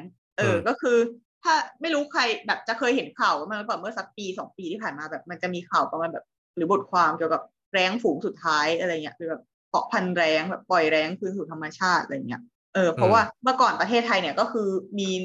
นกแร้งนกอีแร้งอะไรเงี้ยเป็นปกติเนาะก็คอยกินซากกินอะไรอย่างงี้ใช่มั้ยแล้วคราวเนี้ยด้วยหลายๆสาเหตุก็เลยทำให้มันแบบประชากรน้อยลงจนถึงแบบสูญพันธุ์จากธรรมชาติเลยเพราะว่าแบบด้วยความที่นกแร้งมันแบบกินซากศพอะไรอย่างงี้ใช่มั้ยคนก็จะแบบเชื่อมโยงกับความตายหรือแบบเป็นสิ่งไม่ดีเป็นนกอัปมงคลอะไรเงี้ยก็เลยแบบคนก็เลยไม่ค่อยชอบก็อาจจะแบบรังเกียจยิงทิ้งฆ่าทิ้งอะไรไปบ้างแล้วก็เนื่องจากมันกินซากใช่ไหมเมื่อก่อนเนี้ยคนแบบพอมีคนตายอ่ะระบบการกำจัดศพอาจจะไม่ค่อยดีอาจจะมีการแบบทิ้งศพหรือแบบเผากลางแจ้งหรืออะไรเงี้ยนกมันก็มากินศพได้ใช่ไหมหรือว่าเป็นแบบพวกปศุสัตว์ล้มตายหรือสัตว์ป่าล้มตายสมัยก่อนก็สัตว์ป่าเยอะเนาะมันก็มีแบบอาหารให้แร้งกินสมัยเนี้ยก็คือถ้าเป็นสัตว์เลี้ยงสัตว์ที่มนุษย์เลี้ยงอ่ะแล้วตายมนุษย์ก็คงกำจัดด้วยวิธีอะไรต่างๆไปไม่ได้ปล่อยทิ้งแล้วก็ถ้าเป็นสัตว์ป่าเดี๋ยวนี้สัตว์ป่าก็เหลือน้อยอีกไม่ได้มีสัตว์ป่ามาล้มสัตว์ใหญ่ๆล้มตายบ่อยๆให้แรงกินแล้วก็การที่จะมีสัตว์ป่าล้มตายให้แรงกินเนี่ยก็คือน่าจะต้องเริ่มจากที่มีผู้ล่าในป่าก่อนก็คืออาจจะเป็นเสือก็คือพอเสือมาล่าแล้วแบบกินไม่หมดทิ้งไว้แรงก็มากินต่อแต่เดี๋ยวนี้เสือก็หายไปจากประเทศไทยเยอะมากแล้วเหมือนกันพอไม่มีผู้ล่าก็ไม่มีซากทิ้งไว้ด้วยหลายๆสาเหตุเนี่ยแรงก็เลยลดจำนวนลงอ๋อมีอีกอย่างนึงด้วยคือถ้าสมมติว่ามีการล่าในป่าเนี่ยแบบมีนายพรานเนี้ยล่าสัตว์แบบผิดกฎหมายอะไรเงี้ยแล้วคือพอเขาแบบเอาสัตว์เอาซากเนี่ยไม่ได้เอาออกไปทั้งหมดใช่ไหมอย่างเช่นสมมติเสือโคร่งอะไรเงี้ยเขาอาจจะแบบลอกเฉพาะหนังแล้วเอาออกไปซากที่เหลือเขาก็ทิ้งไว้ในป่าคราวนี้แร้งมันก็จะลงมากินคราวนี้พอแร้งลงมากินอ่ะเจ้าหน้าที่ก็จะเห็นว่าตรงนี้แร้งลงต้องมีสัตว์ตายต้องมีการล่าเกิดขึ้นหรืออะไรสักอย่างเนี่ยเขาก็จะมาดูเขาก็อาจจะแบบตามแล้วจับได้พวกนายพรานพวกนี้ก็เลยจะไม่ชอบแร้งก็เลยอาจจะมีการแบบวางยาอะไรเงี้ยเพื่อกำจัดแร้งแล้วคราวนี้ไอ้แบบบทความที่เกี่ยวกับอะไรนะแร้งฝูงสุดท้ายเนี่ยก็คือเกิดที่ห้วยขาแข้งก็คือเมื่อปี2535ก็คือมีนายพรานอ่ะวางยาในซากอะไรสักอย่างไม่รู้อ่ะเหมือนจะล่อเสือให้เสือมากินแล้วก็แบบให้เสือตายแล้วก็จะเอาเสือใช่ไหมแต่สิ่งที่มากินไม่ใช่เสือก็คือเป็นแร้งเป็นพญาแร้งเนี่ยที่เหลืออยู่ฝูงสุดท้ายในธรรมชาติแล้วลงมากินไอ้ซากนั้นอ่ะแล้วมันก็ตายกันยกฝูงเลยก็คือเป็นเรื่องที่แบบน่าเศร้าแล้วก็แบบน่าเสียดายมากที่แบบเหลือแร้งฝูงสุดท้ายในประเทศไทยแล้วแต่ว่าก็มาตายเพราะว่าคนวางยาโดยที่แบบไม่ได้ตั้งใจจะวางยามันด้วยแล้วคราวเนี้ยเขาก็เลยแบบมีการเพาะแร้งขึ้นมาใหม่แต่ว่าเขาน่าจะเอาแร้งมาจากแบบในสวนสัตว์ที่เคยมีอยู่แล้วไม่ก็แบบเอามาจากต่างประเทศหรืออะไรอย่างงี้สักอย่างนะเพราะว่าที่เขาเพาะมันไม่ได้จับมาจากธรรมชาติแต่เขาว่าการเพาะเนี่ยคือมันยากมากแบบเหมือนตอนนี้ก็ยังไม่ได้แบบประสบความสำเร็จดีขนาดนั้นแต่ก็กำลังดำเนินการต่อไปเพื่อจะเอาไปปล่อยคืนสู่ธรรมชาติแล้วก็เนี่ยพอพูดถึงแร้งอ่ะเราก็นึกถึงแร้งวัดสระเกตเคยได้ยินไหมแร้งวัดสระเกตเป็ดวัดสุทัศน์เราก็พยายามไปหาว่าคือสมัยก่อนเนี่ยแร้งมันเยอะถึงขนาดในกรุงเทพก็ยังมีเยอะเลยที่วัดสระเกตเนี่ยแบบมีการแบบเอาศพมาทิ้งใช่ไหมโดยเฉพาะตอนที่แบบช่วงมีโรคระบาดลงอ่ะเอาศพไม่ทันเขาแบบศพไปวางเนี่ยก็มีแร้งลงมาเต็มเลยก็คือเห็นรูปด้วยนะมีรูปแบบขาวดำสมัยก่อนแบบมีแร้งเป็นฝูงเลยแต่ว่าเราพยายามหาว่ามันคือแร้งชนิดไหนเพราะว่ามันมีหลายชนิดใช่ไหมแต่ว่าหาไม่เจอก็ไม่รู้เป็นแร้งอะไรมีอะไรเสริมไหมคะ ไม่มีจ้าไม่รู้ไม่ค่อยมีความรู้เรื่องนี้เท่าไหร่ต่อไปอันนี้ก็เป็นนกที่หน้าตาสวยงามอันนี้เราเคยเจอในสวนสัตว์แล้วน่าจะเป็นแบบสวนสัตว์เขาเขียวอะไรเงี้ยยังไม่เคยเจอในธรรมชาติอันนี้ชื่อว่านกชาปีไหนแล้วเราก็ชอบเล่นกันว่านกชาปีไหนไฟแรงฟื้อขำแห้งมันเป็นอยู่ในใช่มันเหมือนมันถามตลอดเวลาชาปีไหนน่าจะเก่าแล้วแล้วก็เราไปหาด้วยว่าทำไมมันถึงชื่อชาปีไหนก็หาไม่เจอมีคนเขียนแบบเป็นแบบให้ข้อมูลเกี่ยวกับนกชาปีไหนแล้วก็ลงท้ายด้วยคำถามเหมือนกันว่าแบบก็ไม่รู้เหมือนกันว่านกชาปีไหนทำไมถึงชื่อนี้ไม่ได้คำตอบแล้วมันก็ไม่เกี่ยวกับชื่อภาษาอังกฤษมันด้วยนะชื่อภาษาอังกฤษมันชื่อนิโคบาพีเจียนนิโคบาเป็นชื่อเกาะที่อยู่ทางทะเลอันดามันแล้วก็พีเจียนแบบนกพิราบเพราะว่าไอ้นกชาปีไหนเนี่ยมันอยู่วงเดียวกับนกพิราบและนกเขาก็คือมันถ้าให้บรรยายว่ามันหน้าตาเป็นยังไงเนี่ยมันคือเหมือนนกพิราบเลยคือทรงนกพิราบเลยแต่ว่าตัวใหญ่ขึ้นมาเขาบอกว่าตัวพอๆกับไก่แจ้แล้วก็ไอ้นกพิราบเนี่ยสีมันสวยมันมีความแบบเขียวอ่อนเขียวเข้มเขียวเหลือบเขียวอมน้ำเงินอะไรหลายสีเหมือนสีแมงทับแต่ว่ามันไม่ได้เหลือบแบบวิงวับเหมือนแมงทับขนาดนั้นแล้วก็ขนตรงคอมันยาวมันรูปทรงไม่เหมือนขนนกปกติมันเป็นแบบเรียวๆกว่าแล้วก็ยาวเป็นเส้นยาวแบบยาวออกมาเลยแบบเหมือนถ้าสะบัดคอแล้วมันจะพลิ้วเหมือนเวลาสะบัดกระโปรงแล้วกระโปรงพลิ้วไปรอบๆเหมือนเนี่ยเหมือนผมถักเดดด็อกของคนดำอ่ะที่มันยาวๆอ่ะแบบเหมือนพี่หลังซิลิฟูอ่ะ มือเบสวงซิลิฟูอ่ะเป็นอย่างนั้นอยู่ตรงคอคือลักษณะทั่วไปของมันก็คือพิราบนี่แหละนึกภาพพิราบที่เห็นที่กรุงเทพได้เลยแต่ว่าพิราบเนี่ยนอกจากตรงคอที่มันจะมีเหลือบๆเขียวๆนิดหน่อยอ่ะแต่ว่าที่เหลือมันจะเทาดำหมดเลยแบบน่าเบื่อแต่ว่าชาปีไหนเนี่ยมันคือเหมือนขยายไอ้เขียวๆตรงคอทั้งตัวจนไม่เหลือความเทาอีกแล้วใช่แล้วก็มีเส้นตรงคอด้วยคือเป็นนกที่แบบว่าสมมติว่าเราเคยดูถูกพิราบเอาไว้ว่ามึงอ่ะนกขี้เหร่อย่างเงี้ยพิราบก็จะบอกว่ามึงรู้จักญาติกูเปล่าอย่างเงี้ยแล้วก็เอารูปทับไปไหนให้เราดูแล้วเราก็จะรู้สึกขอโทษว่ะในครอบครัวมึงก็มีคนหน้าตาดีเหมือนกันนะอย่างเงี้ยใช่ใช่พูดได้ดีแต่มันสวยนะทุกคนสวยจริงสวยใช่แล้วมันสวยด้วยชื่อแปลกด้วยมันแบบเป็นนกที่น่าจดจำแล้วก็ไอ้นกพิราบเนี่ยมันจะชอบมันจะบินใช่ไหมแต่อีนกเนี้ยมันไม่ค่อยบินมันจะชอบอยู่บนพื้นหากินบนพื้นเดินแต่จริงๆมันก็บินได้นะแต่มันไม่ค่อยบินมันบินเก่งขนาดแบบบินข้ามเกาะได้แต่ในชีวิตประจำวันไม่ได้ใช้สกิลนั้นแล้วก็ถ้าในประเทศไทยเนี่ยถ้าจะอยากดูนกชาปีไหนนอกจากสวนสัตว์เขาเขียวที่เราได้ไปเห็นแล้วเนี่ยก็จะไปดูได้ที่หมู่เกาะแบบพวกเกาะทางใต้เกาะทะเลอันดามันน่าจะเน้นที่อันดามันมั้งอย่างยกตัวอย่างเขายกตัวอย่างแบบเกาะหมู่เกาะซิมิลันหมู่เกาะสุรินทร์เกาะกระอะไรเงี้ยแล้วเขาบอกว่าเคยมีพบที่เกาะที่จังหวัดตราดครั้งหนึ่งมั้งแบบไม่ได้พบบ่อยส่วนใหญ่คือเกาะทางใต้เป็นโซนนั้นทางใต้ของประเทศไทยแล้วก็ออกไปทางแบบโซนอันดามันหรือลงไปใต้กว่านั้นหน่อยหรือว่าขึ้นไปทางฟิลิปปินส์นิดนึงอะไรแนวๆเนี่ยเกาะต่อไปก็เป็นนกที่อยู่ทะเลเหมือนกันถ้าเป็นคนรุ่นเดียวกับเราถ้าดูละครช่อง7ก็จะต้องเคยได้ยินละครเรื่องนกออกเคยได้ยินไหมอ้าวมันมีเพลงนะแบบวิญญาณชั่วร้ายนกออกอังกอร์แล้วอังกอร์เลยเพลงเมื่อกี้มีเรื่องนกออกจริงๆไม่เนี่ยเอาชื่อมันไปเสิร์ชยังขึ้นละครมาอยู่เลยแต่เราไม่ได้ดูนะแต่ว่าแบบเหมือนเวลาแบบเปิดทีวีมันก็จะขึ้นมาโฆษณามันก็จะมีเพลงเนี้ยวิญญาณชั่วร้ายนกออกแล้วคราวนี้พอมาเปิดเบิร์ดไกด์ดูอ่ะพอเริ่มดูนกก็เห็นไอ้นกชนิดเนี้ยเชื่อมีนกออกจริงๆด้วยว่ะแต่ไม่ใช่วิญญาณชั่วร้ายนกออกเนี่ยเป็นนกอินทรีทะเลมันคือนกอินทรีใช่ไหมใช่มันเป็นนกอินทรีทะเลเขาบอกว่าไอเนี่ยมันก็จะอยู่แถบอันนี้คือเล่าให้ฟังหรือแปลอะไรวะ อันนี้คือแปลวะบอกแปลให้ฟังว่าอินทรีในทะเลนกอินทรีใช่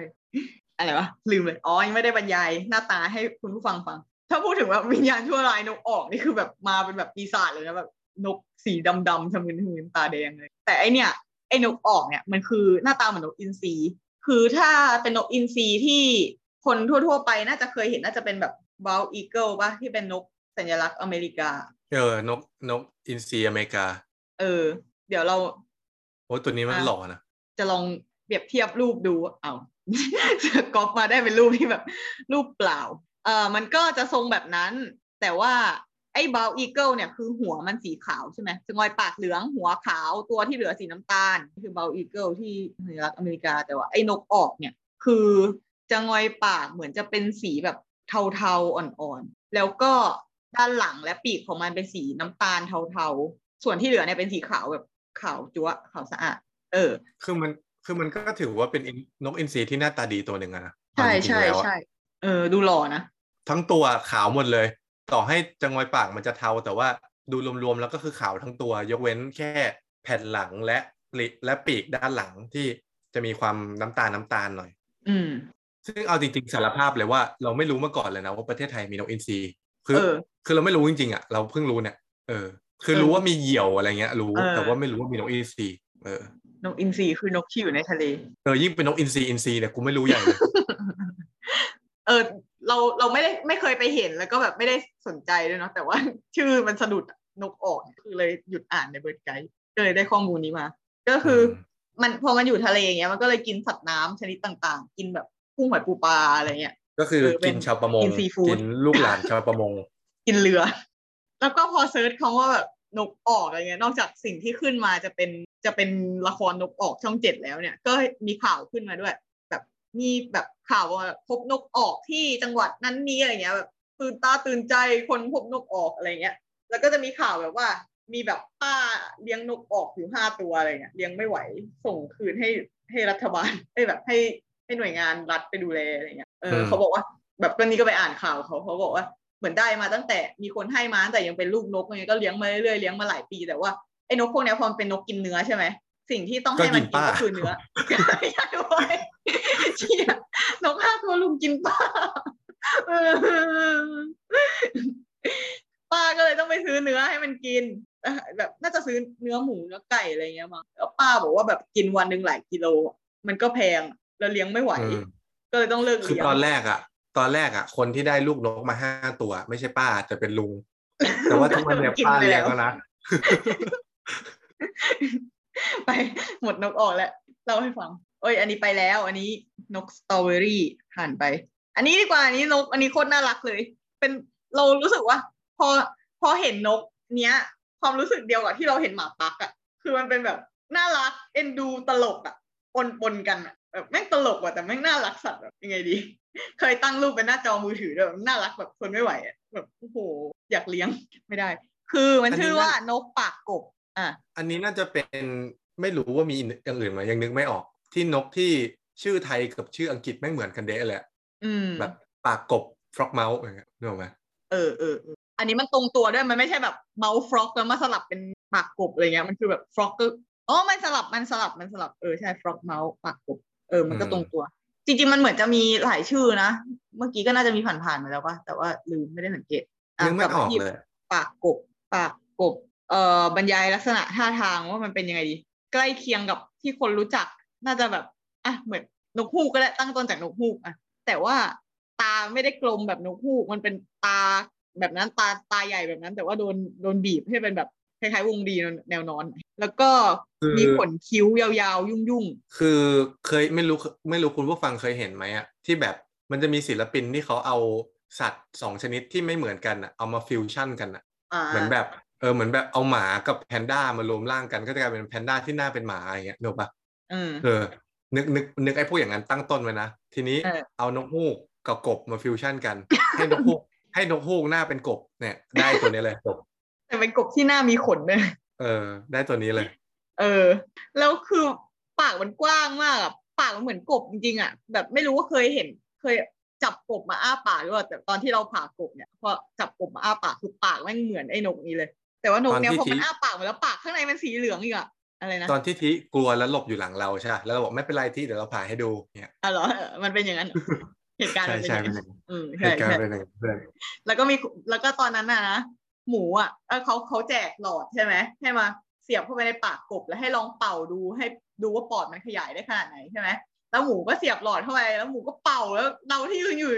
ยืนดูอยู่เนี่ยตกใจกลัวว่าเลยกรี๊ดแล้วก็กระโดดไปข้างหลังเลยใช่แล้วทีก็บอกว่าเชี่ยอย่างกับบอลลูนไม่ได้เตรียมใจเรื่องนี้มาเลยใช่เราก็บอกว่าทีไม่เป็นไรมันเราเรียนชีว จะมากวนเรื่องแค่นี้ไม่ได้บ้าหรือเปล่าใช่ใช่ไม่ได้เราแย่อีกไม่น่าเลยนะเราไม่น่ากลัวแบบนี้เลยคุณผู้ฟังก็น่าจะเดาเรื่องออกความจริงมันเป็นยังไงไอ้เหี้ยน่ากลัวจะตายห่าแล้วก็หมูกลัวหนังกบนะคะทุกคนโอ้โหใครก็ตามที่กลัวกบนะแล้วรู้สึกว่าหนังผิวหนังด้านนอกมันน่าเกลียดแล้วนะอยากให้เราถลกหนังแล้วดูด้านในอ่ะโอ้โหไม่ไหวมันจะเป็นแบบเส้นเลือดฝอยเยอะๆแบบไม่ได้จริงๆช่วยผ่านใจตัวนี้ไปได้ไหมเอ้ย มันน่ารักอย่าไปนึกถึงกบดีแต่มันชื่อปากกบแล้วคือแบบไอ้อันนี้คือที่เราบรรยายลักษณะมาทั้งหมดมันคือของไอ้ตัวใหญ่ใช่ไหมแล้วคือรูปที่เรามาประกอบเนี่ยมันเป็นตัวแม่กับตัวลูกอ่ะสองคู่สองแล้วคืออีลูกของสองตัวนี้หน้ามันต่างกันเลยไอ้ตัวซ้ายอ่ะมันคือกบล่าเริงอ่ะมันเหมือนไอ้ปากกว้างๆของมันอ่ะกำลังยิ้มแล้วตาสดใสอ่ะน่ารักอย่างนั้นอ่ะแต่ว่าไอ้ลูกตัวขวา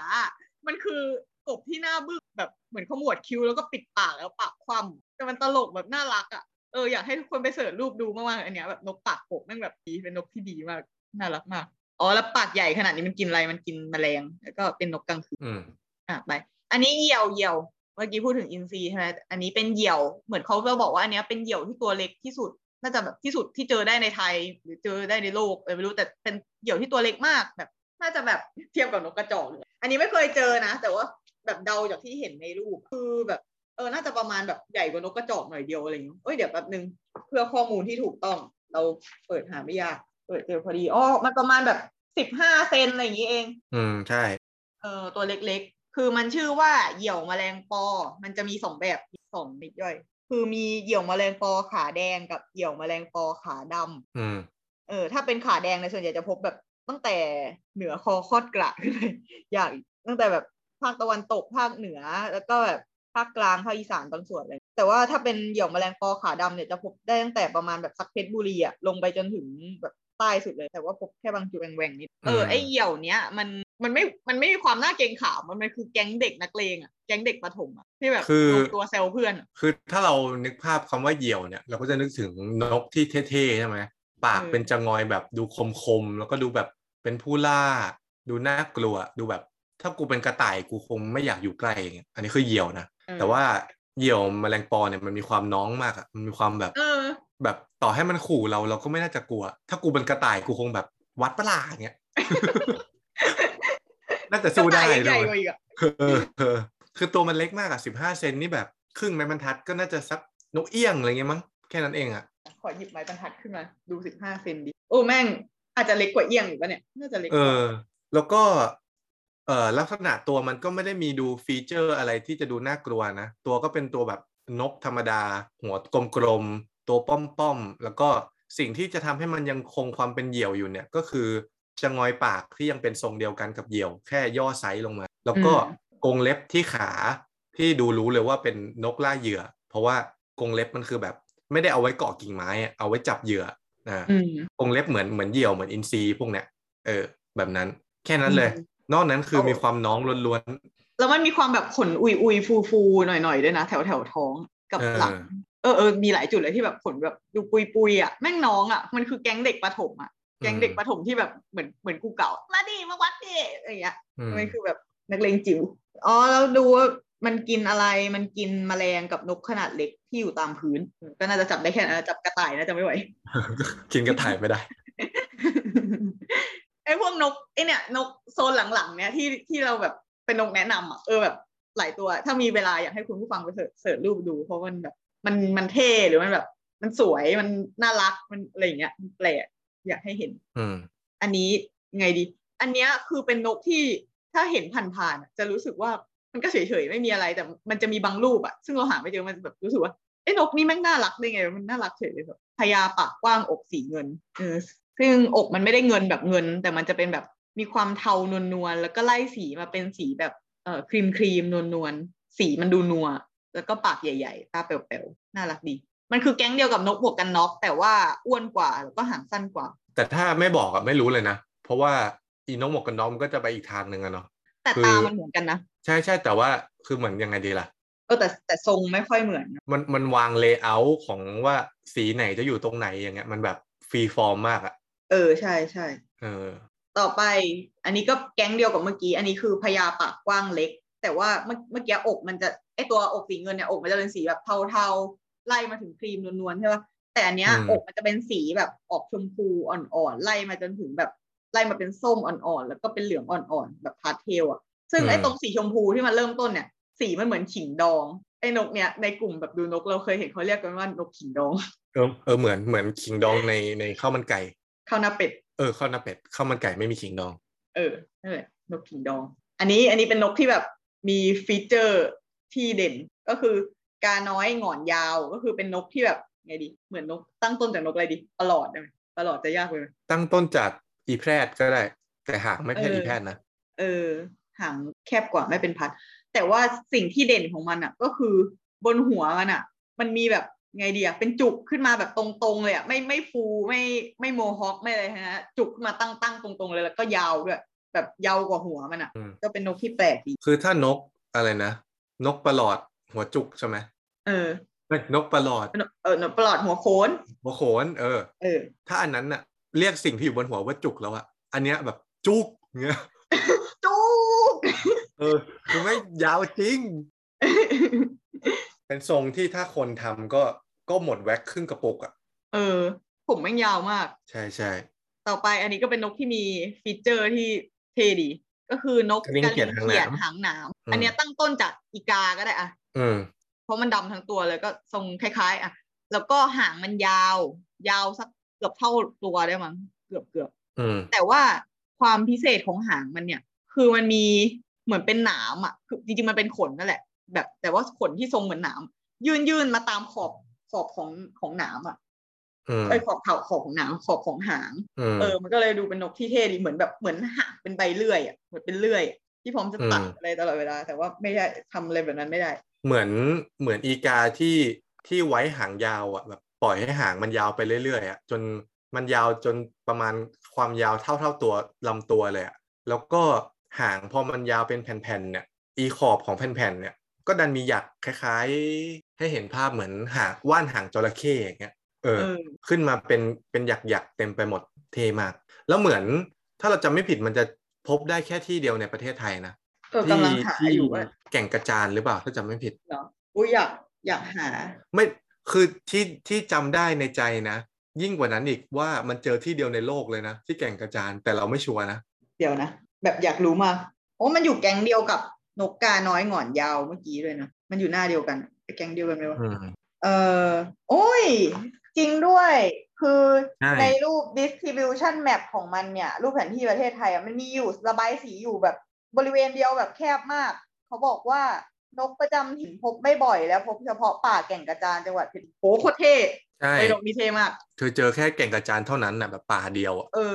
พอเป็นหนังสือที่พูดถึงเฉพาะประเทศไทยแล้วเขาก็แบบไม่ได้มีพื้นที่บรรยายยาวด้วยเขาก็เลยไม่รู้ว่าแบบที่อื่นบนโลกประเทศอื่นมีอีกไหมแต่ประเทศไทยพบได้แค่แก่งกระจานต่อไปอันนี้ก็เป็นนกน่ารักอีกอันนึงชื่อนกติดหัวแดงเป็นนกที่เป็นนกอ้วนอ่ะทรงคล้ายๆนกกังเขน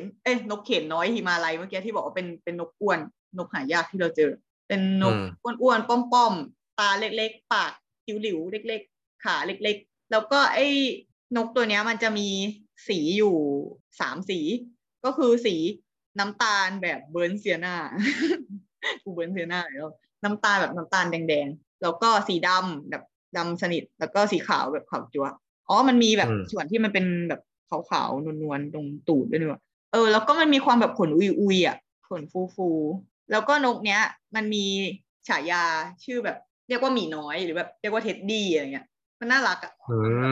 มันก็เหมาะกับฉายาดีเหมือนจะพบทางเหนือนะทางแบบดอยอะไรวะดอยสันจุอะไรอย่างเงี้ยมันจะชอบเห็นต่อไปเป็นนกปลีกล้วยปากยาวจำนกกินปลีได้ใช่ไหมคะนกกินปลีคือนกเล็กๆที่ปากยาวๆแหลมๆโค้งๆเหมือนที่บอกว่าคล้ายฮัมมิงเบิร์ดแต่ไม่ได้เกี่ยวข้องอะไรกับฮัมมิงเบิร์ดอันเนี้ยคือคล้ายๆกินปลี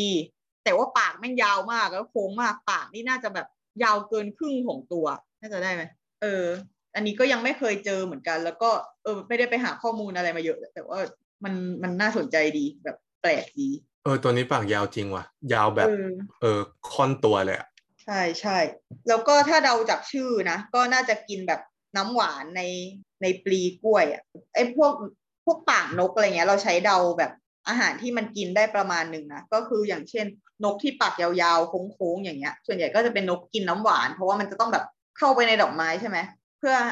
อจะกินน้ำหวานได้หรือว่านกที่แบบปากหนาๆใหญ่ๆแบบนกกระติดเนี่ยนกที่แบบนกปล่อยในวัดอ่ะปากมันจะหนามากคล้ายๆปากนกแก้วใช่ไหมคะอย่างเงี้ยก็จะเป็นพวกนกกินเมล็ดพืชเพราะว่าจะแบบต้องเหมือนแกะนะกระเทาะเมล็ดพืชอะไรอย่างเงี้ยหรือว่าถ้านกปากเล็กๆแหลมๆสั้นๆแบบไม่ยาวมากก็จะส่วนใหญ่ก็จะกินแมลงมีอะไรจะเสริมไม่จะขอแก้กระลิงเขียดหางหนามเมื่อกี้กำลัง Google ดูอยู่คือที่ไทยอ่ะพบแค่แก่งกระจานแต่ว่าทั้งโลกอ่ะก็จะอยู่แค่บริเวณประเทศเราอ่ะก็คือพม่าลงไปถึงชวาแค่นี้ก็คือจุดเดียวในโลกแต่ว่าในไทยอ่ะคือแค่แก่งกระจานใช่แล้วก็เสริมไอ้ปีกล้วยปากยาวเนี่ยก็คือพบได้ไม่เยอะในประเทศไทยนะดูจาก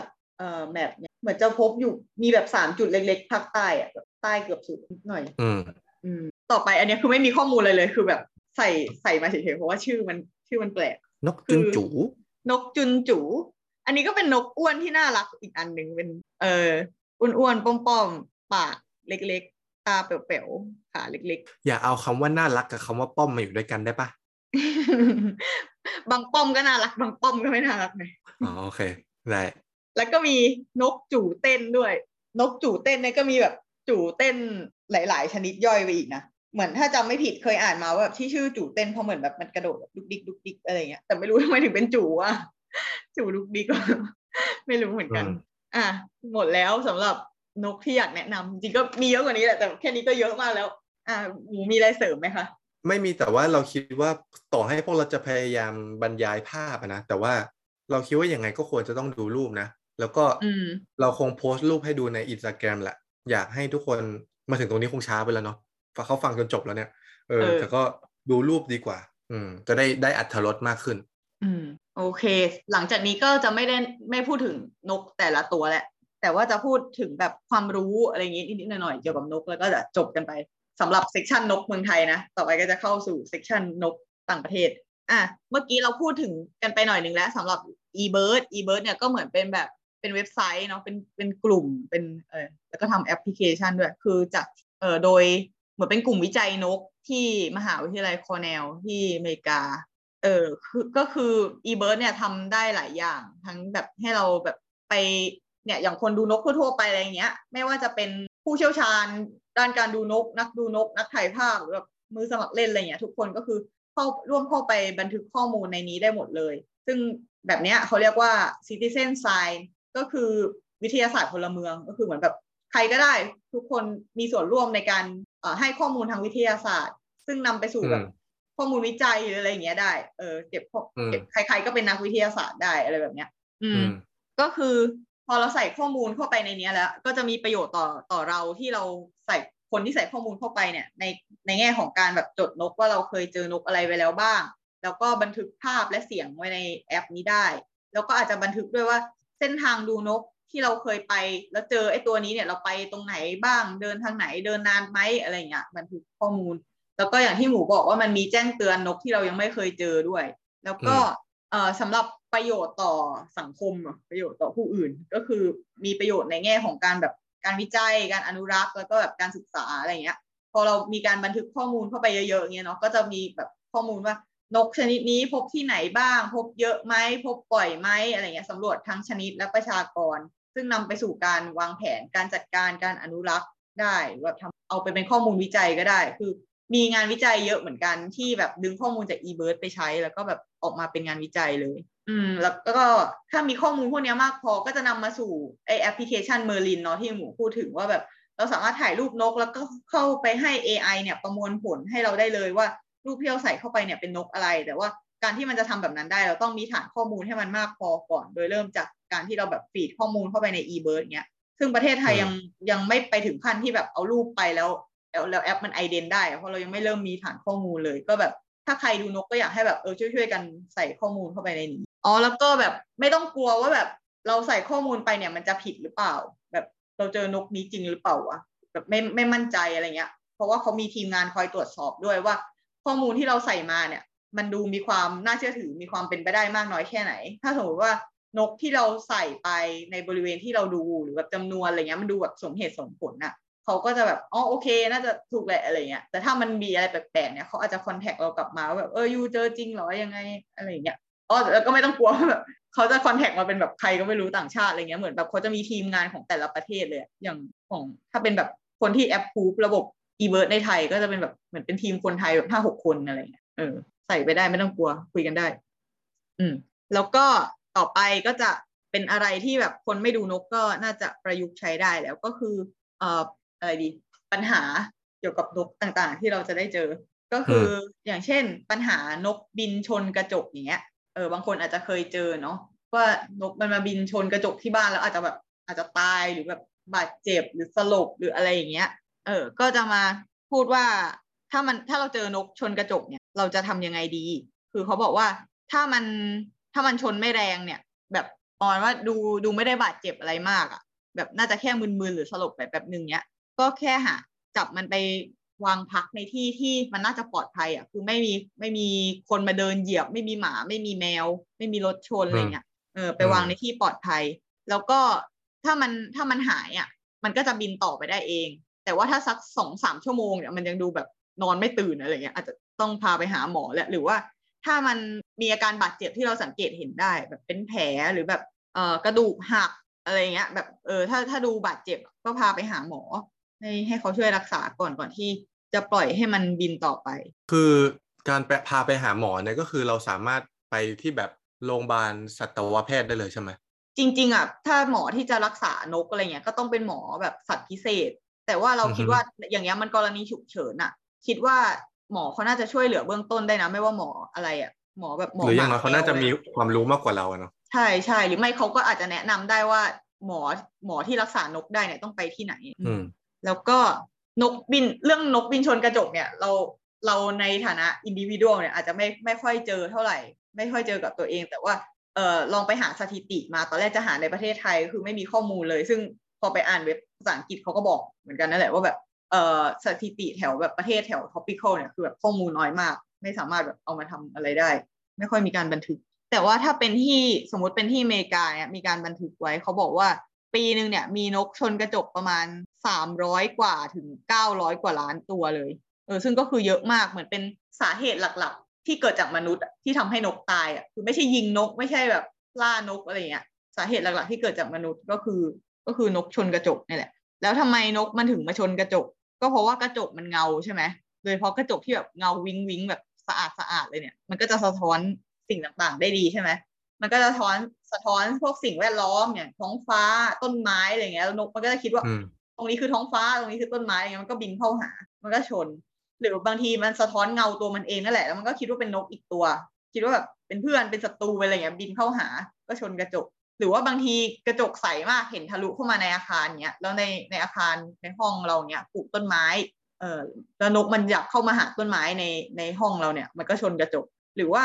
ถ้าเป็นนกที่แบบอพยพตอนกลางคืนอะไรเงี้ยมันก็อาจจะมองเห็นไม่ค่อยดีแล้วชนหรือว่ามันเห็นแสงไฟในห้องเราตอนกลางคืนก็คิดว่าแบบผ่านไปได้มันก็บินมาชนแล้วคราวเนี้ยอ๋อแล้วเขาก็บอกอ่ะขอเสริมได้ไหมได้คือนึกภาพนกอ่ะที่บินอยู่บนท้องฟ้าแล้วบินมาเจอตึกระฟ้าในเมืองอ่ะแม่ง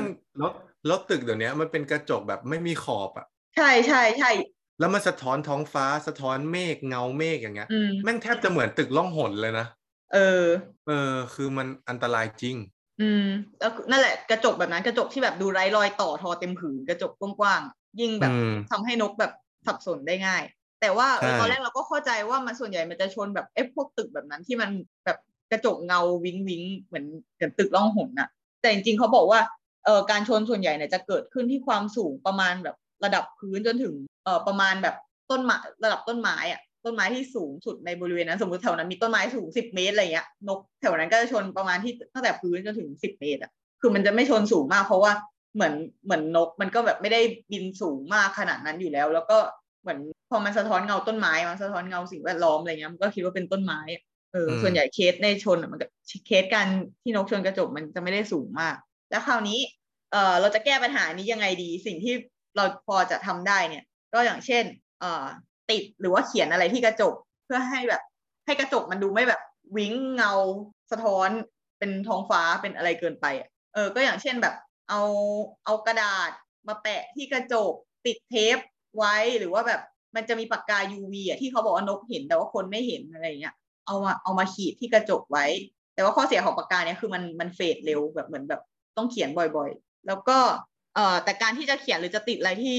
หน้าต่างเนี่ยต้องทำด้านนอกนะเพราะว่าถ้าเราทำด้านในอ่ะแต่ด้านนอกมันยังสะท้อนอยู่ดีอ่ะนกมันก็ยังชนอ่ะแล้วก็ควรจะเขียนให้มันถี่ๆด้วยสมมติว่ากระจกเราแบบกว้างยาวแบบ2 เมตรคูณ 2 เมตรแล้วเราแค่กากบาทอันเดียวใหญ่ๆเต็มกระจกนั่นนะมันก็จะมีช่องว่างอีกใช่ไหมที่นกมันคิดว่าแบบอันนี้คือช่องว่างแล้วกูผ่านไปได้มันก็จะบินมาชนอีกคือมันต้องค่อนข้างทำให้ถี่ใช่ใช่เหมือนเขามีแบบระยะที่เหมาะสมแบบกี่นิ้วคูณกี่นิ้วอะไรแนวเนี้ยต้องไปหาดูคือต้องทำถี่ๆแล้วก็วิธีอื่นที่ช่วยได้ก็คืออย่างเช่นปิดผ้าม่านปิดมูลี่อะไรเงี้ยให้มันดูแบบทึบๆหน่อยไม่ได้สะท้อนมากหรือว่าใช้กระจกมีลายหรือว่าวิธีที่ง่ายที่สุดก็คือปล่อยให้กระจกสกปรกก็คือพอมันฝุ่นมันเกาะมันก็จะไม่สะท้อนมากใช่ไหมต่อไปเรื่องต่อไปก็คือถ้าเราเจอลูกนกตกเราจะทำยังไงดีคิดว่าหลายๆคนน่าจะเคยเจอแบบมีลูกนกตกจากรังหรือแบบอยู่ดีก็เจอลูกนกมาจากไหนไม่รู้พ่อแม่ไม่อยู่รังอยู่ไหนไม่รู้อะไรเงี้ยก็คือมันจะมีความเชื่อที่แบบความเชื่อผิดๆที่แบบว่าไม่อยากไปจับลูกนกเพราะว่ากลัวกลิ่นติดแล้วแม่จะไม่กลับมาหาอะไรเงี้ยซึ่งอันเนี้ยก็เป็นความเชื่อที่ผิดเพราะว่านกมันแบบไม่ได้รับกลิ่นดีขนาดนั้นเราสามารถจับได้ไม่มีปัญหาแล้วก็สำหรับคนที่กลัวไข้หวัดนกอ่ะอาจจะใช้แบบถุงก๊อบแก๊บสวมมืออะไรเงี้ยไปจับก็ได้หรือแบบจริงๆเขาบอกว่าถ้าจับไปแล้วไปล้างมือก็ไม่มีปัญหาแล้วก็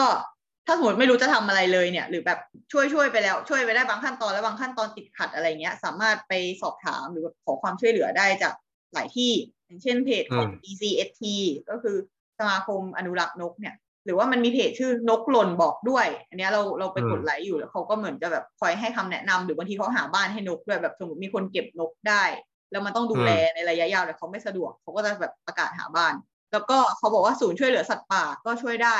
ก็คือเพิ่งรู้เหมือนกันว่าเหมือนมันจะมีศูนย์นี้แบบอยู่กระจายทั่วประเทศไทยเลยมั้งเพราะว่าลองเสิร์ชขึ้นมามันขึ้นของหลายจังหวัดเลย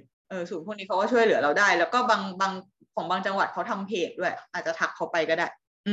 คราวนี้มีแผนเขามีแผนผังว่าแบบทำอย่างไรเมื่อเจอลูกนกตกอะไรเงี้ยลองไปเสิร์ชดูได้เซฟเก็บไว้ในมือถืออะไรเงี้ยแหละเกิดมีเหตุฉุกเฉินอันดับแรกถ้าเจอลูกนกตกเนี่ยสังเกตว่าแบบมันมีแผลหรือว่ามีเลือดออกหรือบาดเจ็บไหมคราวนี้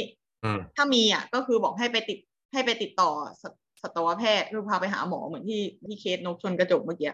หรือว่าติดต่อไปแบบพวกเพจต่างๆเขาอาจจะรู้มากกว่าเราว่าแบบปฐมพยาบาลนกยังไงแต่ว่าถ้ามันดูไม่ได้บาดเจ็บอะไรก็ดูว่ามันเป็นนกวัยไหนดูว่าเป็นนกที่แบบยังต้องอยู่ในรังอยู่หรือว่าเริ่มหัดบินได้แล้วถ้าหัดบินได้แล้วก็คือดูมีขนแบบไงอ่ะขึ้นครบแล้วอะไรเงี้ยดูขนเหมือนคล้ายๆตัวเต็มวัยแล้วดูหัดบินได้ที่สมมุติว่าเจอนกวัยหัดบินก่อน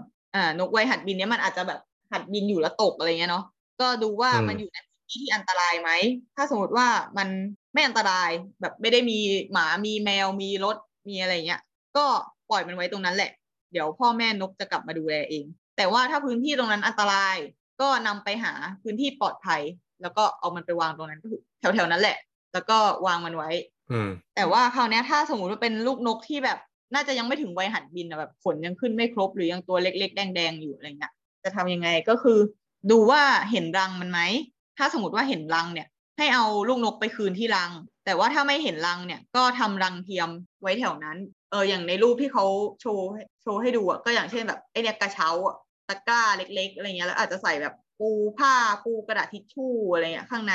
หรือแบบเศษกิ่งไม้ใบหญ้าใส่ลงไปแบบปูให้นิดหน่อยเงี้ยแล้วก็แขวนไว้บนต้นไม้อะไรเงี้ยหรือทำอะไรแนวนั้นนะปูผ้าหรือใส่กล่องแนวนั้นแล้วก็หาที่วางที่ปลอดภัยไว้แถวๆนั้นแล้วก็ทั้งการที่เอาลูกนกไปคืนที่รังแล้วก็ทำรังเทียมให้แบบนี้เนี่ยเราก็จะสังเกตว่ารอดูว่าพ่อแม่นกเนี่ยมันกลับมาหาภายใน2 ชั่วโมงไหมถ้าภายใน2 ชั่วโมงเนี่ยไม่มีพ่อแม่นกกลับมาก็ให้แบบติดต่อขอความช่วยเหลือที่หน่วยงานช่วยเหลือสัตว์ป่าหรือว่าถ้าแบบไม่สะดวกหรือว่าสะดวกที่จะดูแลเองอะไรเงี้ยก็ได้เหมือนกันโดยที่ถ้าสมมติเราไม่มีอาหารนกเนี่ย เราสามารถใช้อาหารฉุกเฉินบางอย่างได้ที่เรามีอยู่แล้วอย่างเช่นข้าวสวยแช่น้ำหรือแบบอาหารเม็ดของหมาแมวอะไรอย่างนี้ให้พอกินแบบประทังชีวิตไปก่อนได้ตอนที่แบบยังไม่มีอาหารที่เหมาะสมแต่ว่าสิ่งที่ไม่ควรให้นกกินก็คือพวกซีเรียลหรือนมไม่ว่าจะเป็นนมอะไรก็ตามเนี่ยเพราะว่าจะทำให้นกท้องเสียหรืออาหารคนเนี่ยก็ไม่ควรให้กินแล้วก็เขาบอกว่าไม่ควรแบบไปป้อนน้ำให้มันแล้วก็ไม่ควรวางขันน้ำทิ้งไว้ด้วยเพราะว่ามันอาจจะแบบจมน้ำตายอะไรเงี้ยแล้วก็ไม่ต้องป้อนเพราะว่ามันไม่ได้ต้องการน้ำเยอะขนาดนั้นแล้วก็ถ้ามันเป็นนกที่แบบขนยังขึ้นไม่เยอะเนี่ยก็ควรแบบให้ความอบอุ่นมันด้วยอย่างเช่นกบไฟแบบหาผ้าให้มันอะไรอย่างนี้แล้วคราวนี้อาหารจริงๆของมันคืออะไรเมื่อกี้คืออาหารฉุกเฉินใช่ไหมอย่างเช่นข้าวสวยหรืออาหารหมาแมวเนี่ยอาหารจริงๆของมันเนี่ยต้องขึ้นกับชนิดของนกว่ามันเป็นนกอะไรคราวนี้ก็ต้องไอเดนลูกนกอีกว่ามันเป็นนกอะไรก็จะยากงานยากขึ้นมาอีกอันเนี้ยเราว่าอาจจะต้องติดต่อขอความช่วยเหลือที่เพจต่างๆที่เราบอกไปเมื่อกี้ถ่ายรูปไปให้เขาดูให้เขาบอกว่าอันนี้นกอะไรแล้วก็ดูว่ามันกินอะไรแล้วก็หาอาหารแบบที่เหมาะกับมันให้มันกินอาจจะมีอาหารสำเร็จรูปได้บ้างมั้งแต่ว่าสุดท้ายแล้วอ่ะก่อนที่เราจะปล่อยมันอ่ะเราก็ต้องหัดให้มันกินอาหารที่มันจะกินได้ในธรรมชาติอีกสมมติมันเป็นนกที่แบบกินแมลงเงี้ยเราอาจจะต้องซื้อหนอนนกมาให้มันแบบหัดจิกอะไรเงี้ยนอกจากจะแบบให้มันลองกินอาหารเราต้องสอนมันหาอาหารอีกอ่ะต้องแบบเหมือนสมมติปกติหนอนมันอยู่ในพื้นดินอะไรเงี้ยเราอาจจะต้องแบบเหมือนสร้างแบบดินจำลองแล้วหนอนฝังเลยให้มันลองขุดแนวนี้แล้วก็ต้องสอนมันหัดบินอีกคือเหมือนเราต้องทำหน้าที่เป็นแบบพ่อแม่นกเลยก่อนที่จะปล่อยมันออกไปมีอะไรอีกน่าจะหมดแล้วอันนี้น่าจะเป็นแบบปัญหาเกี่ยวกับนกที่เราน่าจะเจอได้ทั่วๆไปคือนกบินชนกระจกแล้วก็เจอลูกนกตกมีอีกนิดนึงถ้าสมมติว่าเจอนกที่แบบโดนหมาโดนแมวกัดอะไรเงี้ยจะทำยังไงก็คือเขาบอกว่าถ้าเป็นแบบแผลเล็กน้อยเงี้ยใช้สำลีชุบน้ำเกลือล้างแผลแล้วก็ทาเบตาดีนได้แต่ว่าถ้าสมมติบาดเจ็บมากก็คือหาหมอมีอะไรเสริมไหมคะ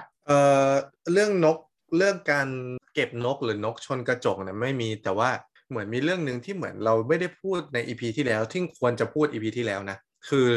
เรื่องว่าถ้าคุณผู้ฟังเขาสนใจอยากจะลองดูนกอย่างเงี้ยเขาคงแบบอาจจะไม่กล้าไปคนเดียวหรือไปคนเดียวแล้วทำไม่รู้จะทำยังไงอย่างเงี้ยเขาอาจจะอยากว่าแบบที่ไหนที่เขาไปเป็นแกหรือว่าเวลคัมหน้าใหม่ให้ไปจอยได้อะไรให้เราแนะนำก็เรื่องนกนี่นึกอะไรไม่ออกก็ไปเพจสมาคมดูนกเลยสมาคม BCST อ่ะเขาจัดอีเวนต์บ่อยนะมีแบบเขาเรียกว่า Bird Walk ก็คือจะไปเดินดูนกตามสวนสาธารณะในกรุงเทพหรือแบบปริมณฑลอะไรเงี้ยไปจอยได้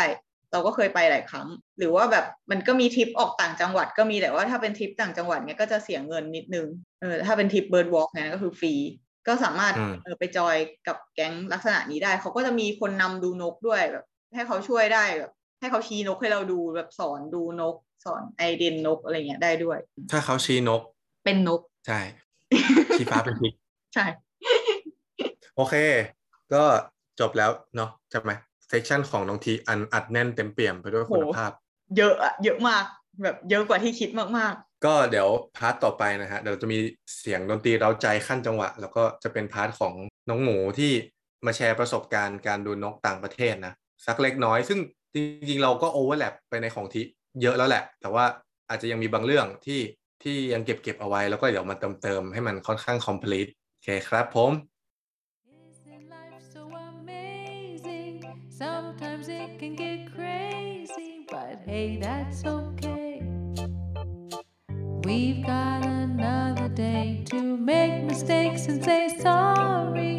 There's no sense in our worry, 'cause all we can do is try our best to make it through with love.